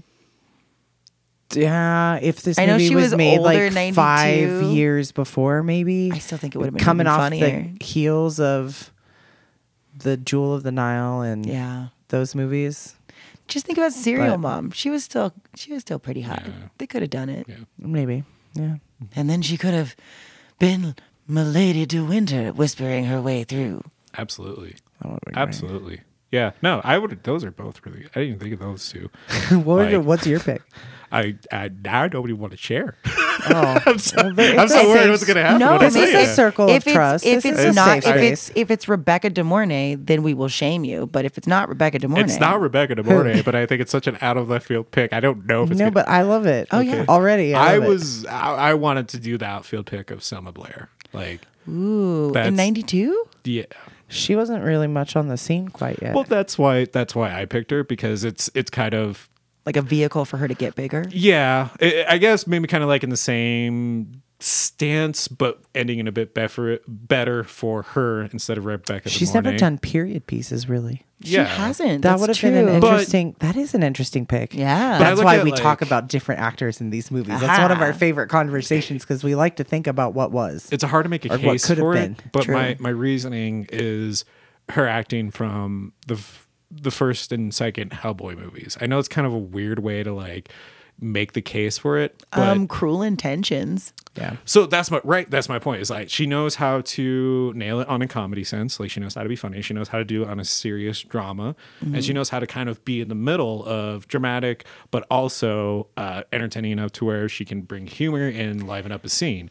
And so I, I Funny you bring up Selma Blair Why? because I totally messaged her in hopes that one day Oh she'll see our message and come on the podcast. I would fucking die. gosh, I'm holding them out for you. Dude, she definitely responded when we because we talked about a dirty shame. Really? Yeah. Last yeah, year. and like she liked it and like responded with hearts, and I called this bitch. And I was like, oh my god! I know. I, I- had to sit down. I, I was also really just excited. a huge like fanboy for Selma Blair. Like I've always loved her acting. Like she just I don't know, but that's that's who I go to for some reason. I, uh, She's amazing. otherwise I, think would have it's picked a great Ren- choice. I would have picked Renona Wider if it wasn't for the fact that you already shared. yeah, no, see, it makes sense when No. you said it. I was like, Winona oh, is a good one. totally. But You want to find something else? Re- I this little tidbit, fun fact, really just adds up for Charlie Sheen's life, which is why I included it. So Kiefer Sutherland and Chris O'Donnell and Oliver Platt all went through six weeks of training for fencing. Okay. Guess who was not there? Charlie Sheen. the Sheenster. Oh Because because he was he supposed was to be reading still- books. F- He was wrapping up with Hot Shots Part Two, Mm.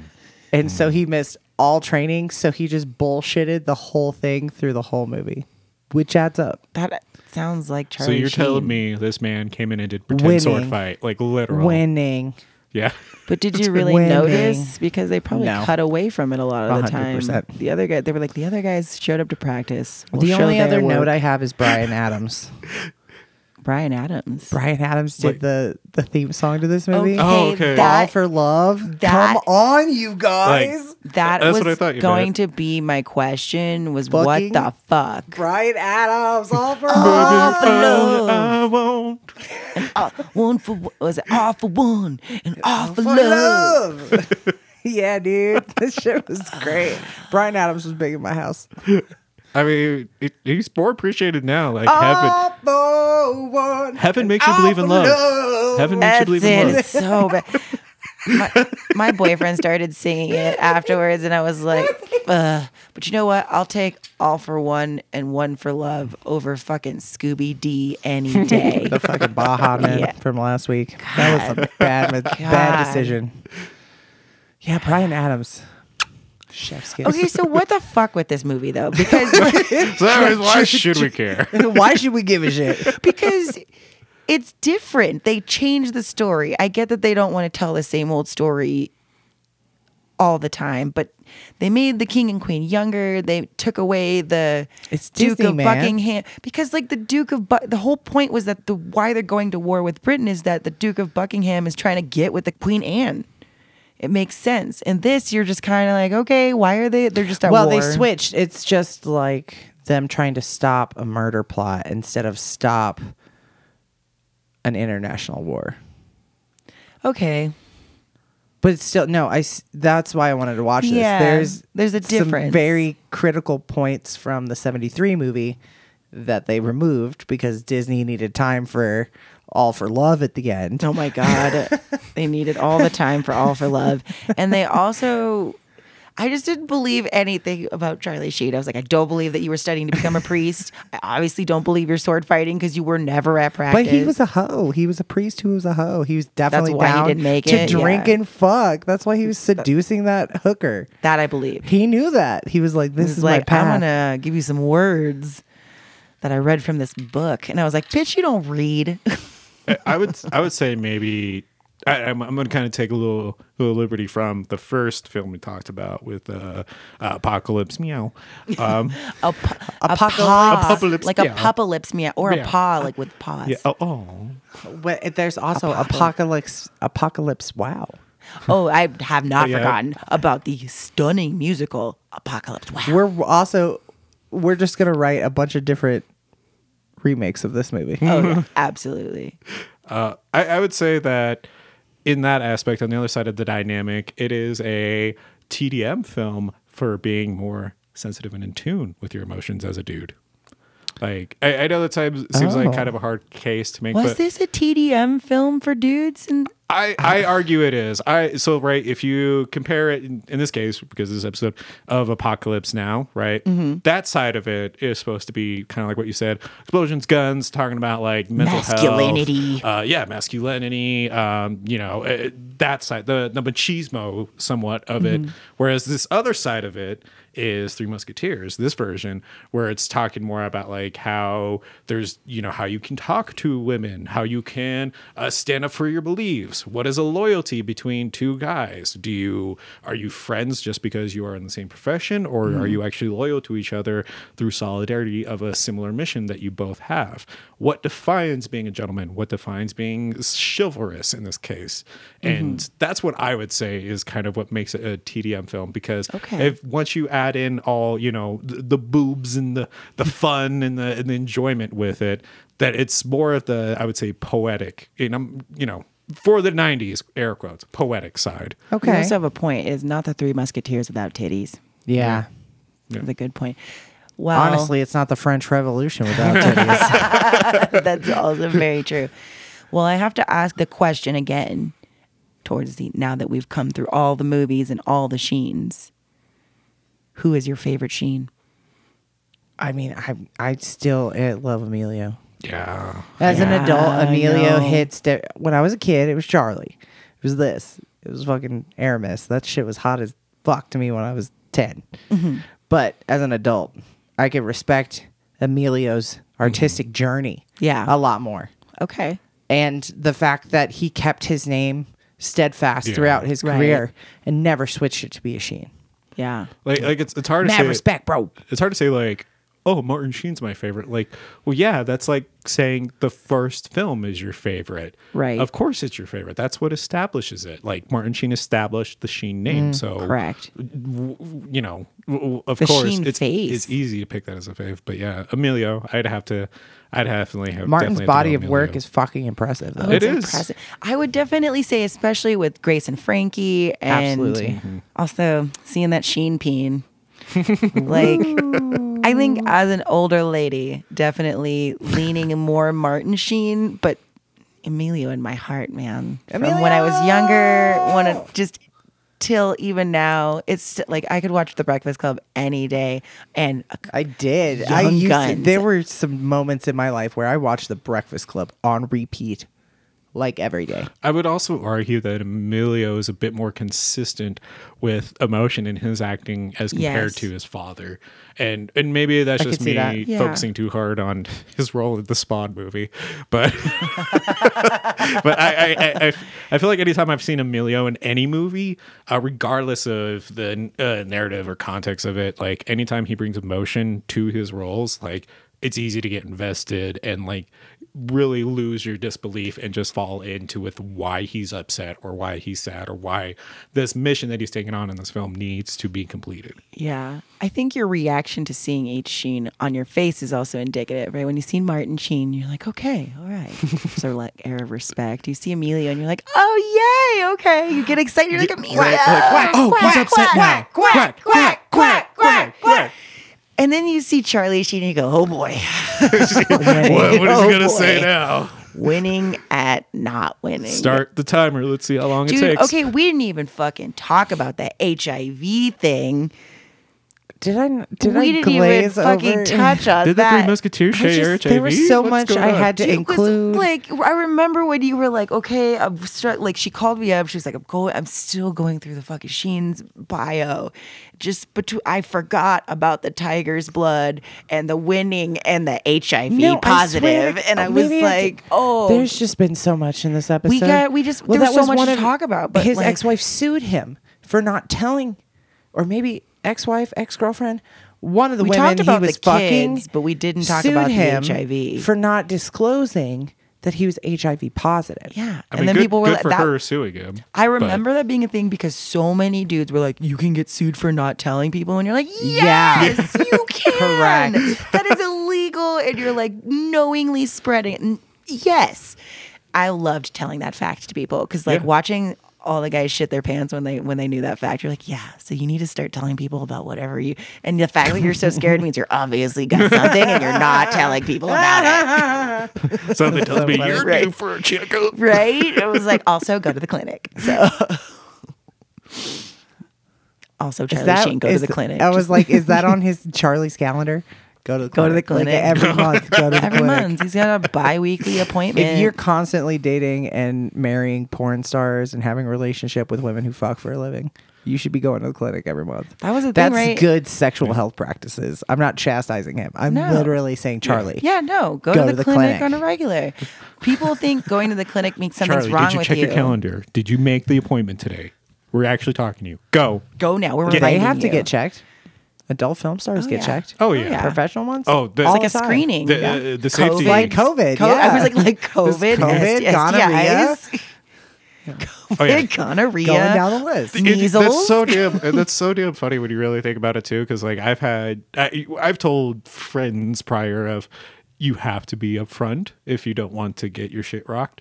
If you're Yeah. passing something along, because, and they'll make the argument of like, well, they don't do that on porn sets. I'm like, they're actually way more stern on porn sets. They Oh, are- 100%. Oh, Oh, yeah. yeah. Uh, They- they take it know far what more they're se- doing. They're You're like, not getting hey, a everyone's paycheck fucking. if you're not So re- did you know responsible. that? Yeah, Whereas I feel like in the world, people try to ignore the fact that it happens, and that's Mm-hmm. how it spreads when people ignore it and don't talk about it or make jokes about it and chastise it. And you're like, no, it's more often than not, more people have it than you think, and it's because nobody wants to go get checked. Yeah. But I mean, everyone should get checked. We're also the same society. PSA, that- go to the clinic. Mm-hmm. go get checked and go get a mental health checkup as while you're at it. keep in mind, we are also the same society that for like a two and a half year stretch, kind of still going on, won't wear a mask. For sure. Won't wear a mask. Oh, Yeah. For sure. Too much to ask of. So check your mind grapes and your man grapes. Yeah, I'm gonna say that from now on. That's really great. That's hey, what I'm We're do gonna put that tonight. on a t-shirt. What should I do? Check your check your man grapes, dude. check your mind grapes and your man, your man grapes grapes. and your man grapes. Make sure you got no weird bumps, huh? Mm-hmm. Trademark. Trademark, RVP. Right there. I, you should you should put that like under the logo, Yeah. like the Oh, sticker, like yeah. on a, on your on a I shirt. think it'll just And be then- like above and below, and it'll just be like a happy set of grapes that's just bouncing along and walking down the street. yeah. two sets of grapes. You gotta have two, sets, of grapes. Two sets of grapes with a very But you're with a one, long stretch you're of road. one bunch of grapes with multiple grapes in your bundle. I see. I see. I see. We're gonna have to workshop that. That's a grape idea. We're working. Zing. Oh shit! Final thoughts on On the Sheens? and Sheens, the Musketeers, Life. Yes, yes. Whoa. Or more like, all right, yes, oh. yeah. yeah. but we love the Sheens. Absolutely. and the Estevezes. Mm-hmm. That's why we chose to include them in our Spotlight our series. spotlight series and race in Hollywood. I, would- I would also say for like maybe for like all the the f- the family actors that were prevalent during that time. I mean, you can bring up the Baldwins, you can bring up the Arquettes. Um, I Oh, would and s- we will. yeah. Talk about, day. we're going to talk about all. of I, w- I would say though that the Sheens have more consistently throughout the years impacted Hollywood and film itself in very different dynamics. I mean, it- take away all the terrible things Charlie Sheen has done. He did do and add into the influence of comedic films, parody films. Um, I'm not gonna like put his name up to some you know major players that have done it before him but like he did you know help bring humor to a different type of life more of type of like some would say like blue collar esque type humor but i would definitely more go into palpable tongue-in-cheek type of humor Well, he like Nick Cage, like we were talking about, they found a way to laugh at themselves. They Yeah. knew that their image was already there's no fighting this. Yeah. You are who you are. But they learned how to work with it. Well, not lately for yeah Uh, Charlie Sheen. but just for like that that time like i feel like their influence on hollywood and what they brought to the film genre itself definitely helped open horizons for different type of films to be made and i know that seems kind of like a weird take but if you really think about it you know look at emilio for example he Oh, we're looking.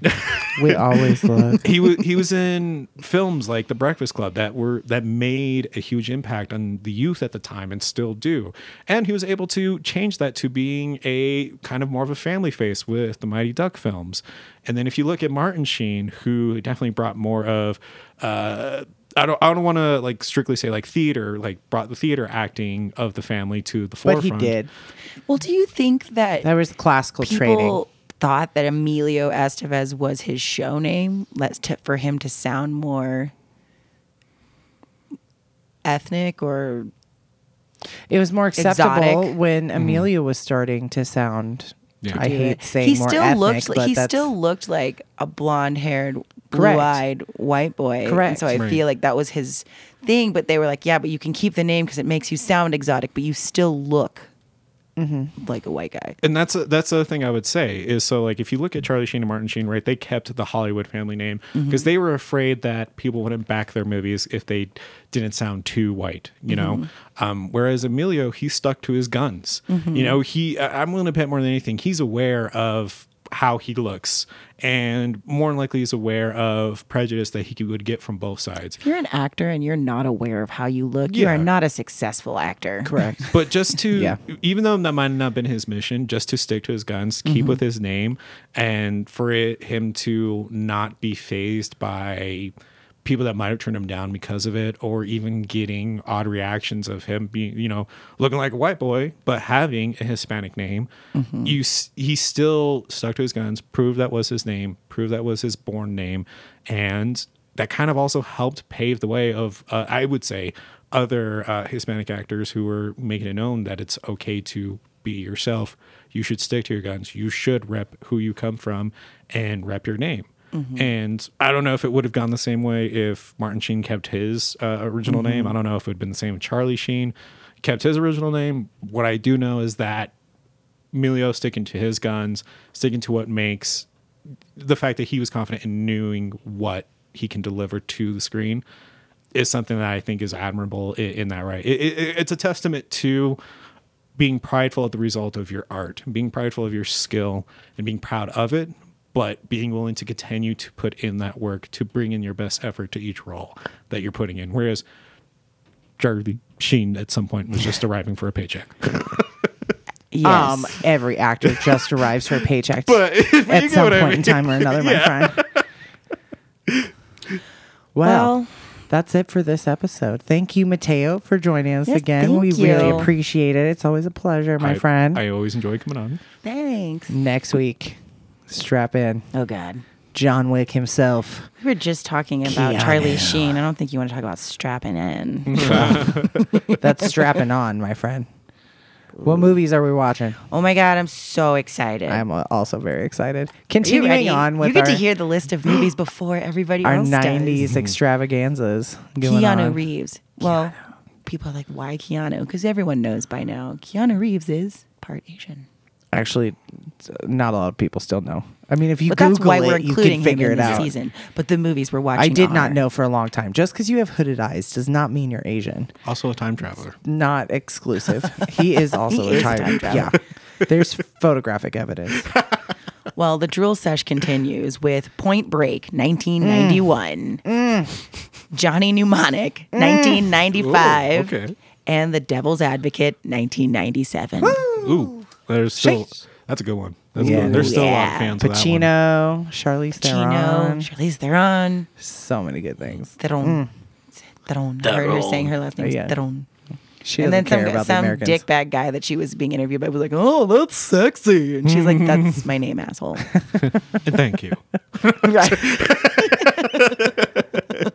Well, everybody, don't forget to follow the Required Viewing podcast on Spotify. yes, As well as our socials. Yes. As well as my social, Airmaline Official. Chloe Riggs makes things. What's your social, friend? Uh, mine is at the Undead Matt on Instagram. And what are you doing right now? What do you So- got going on? So, uh, fans of the Punk Rock Horror podcast might know that we've been on a pretty extended hiatus. We kind of uh, fell off on the wayside, and that was on purpose as life just took a priority. That's punk rock, man. Thank you. Thank you. um, but I, I am excited to say that we are actually officially in the works of um, making our return. Um, coming this 1st of April. And no, it's not a joke. I am being legitimate. We are going to be recording and coming out with a new episode. I'm not going to say exactly what it is, Okay. as we are changing up a bit of our format, but we're not going to change so much that we're going to annihilate the fan base that has enjoyed what we put out there. So all I can say is that if you are still following the Punk Rock Horror podcast, thank you. If not, and you want to check out our episodes, we are still on Spotify, on iTunes. If you look us up on Google, you'll get a ton of other places where you can find us. Nice. Um, and stay tuned for some new content to be coming out. Fabulous. Exciting. Wonderful. Speaking of staying tuned, stay tuned till next week, friends, and happy viewing. Happy viewing. This has been a Required Viewing Network production. A big thank you to the RVP team director, writer, producer, host Aaron Mullane, social media manager, graphics editor, producer, host Chloe Riggs, as well as a big thank you to our guest contributors and the RVP community for supporting the show. This is required viewing.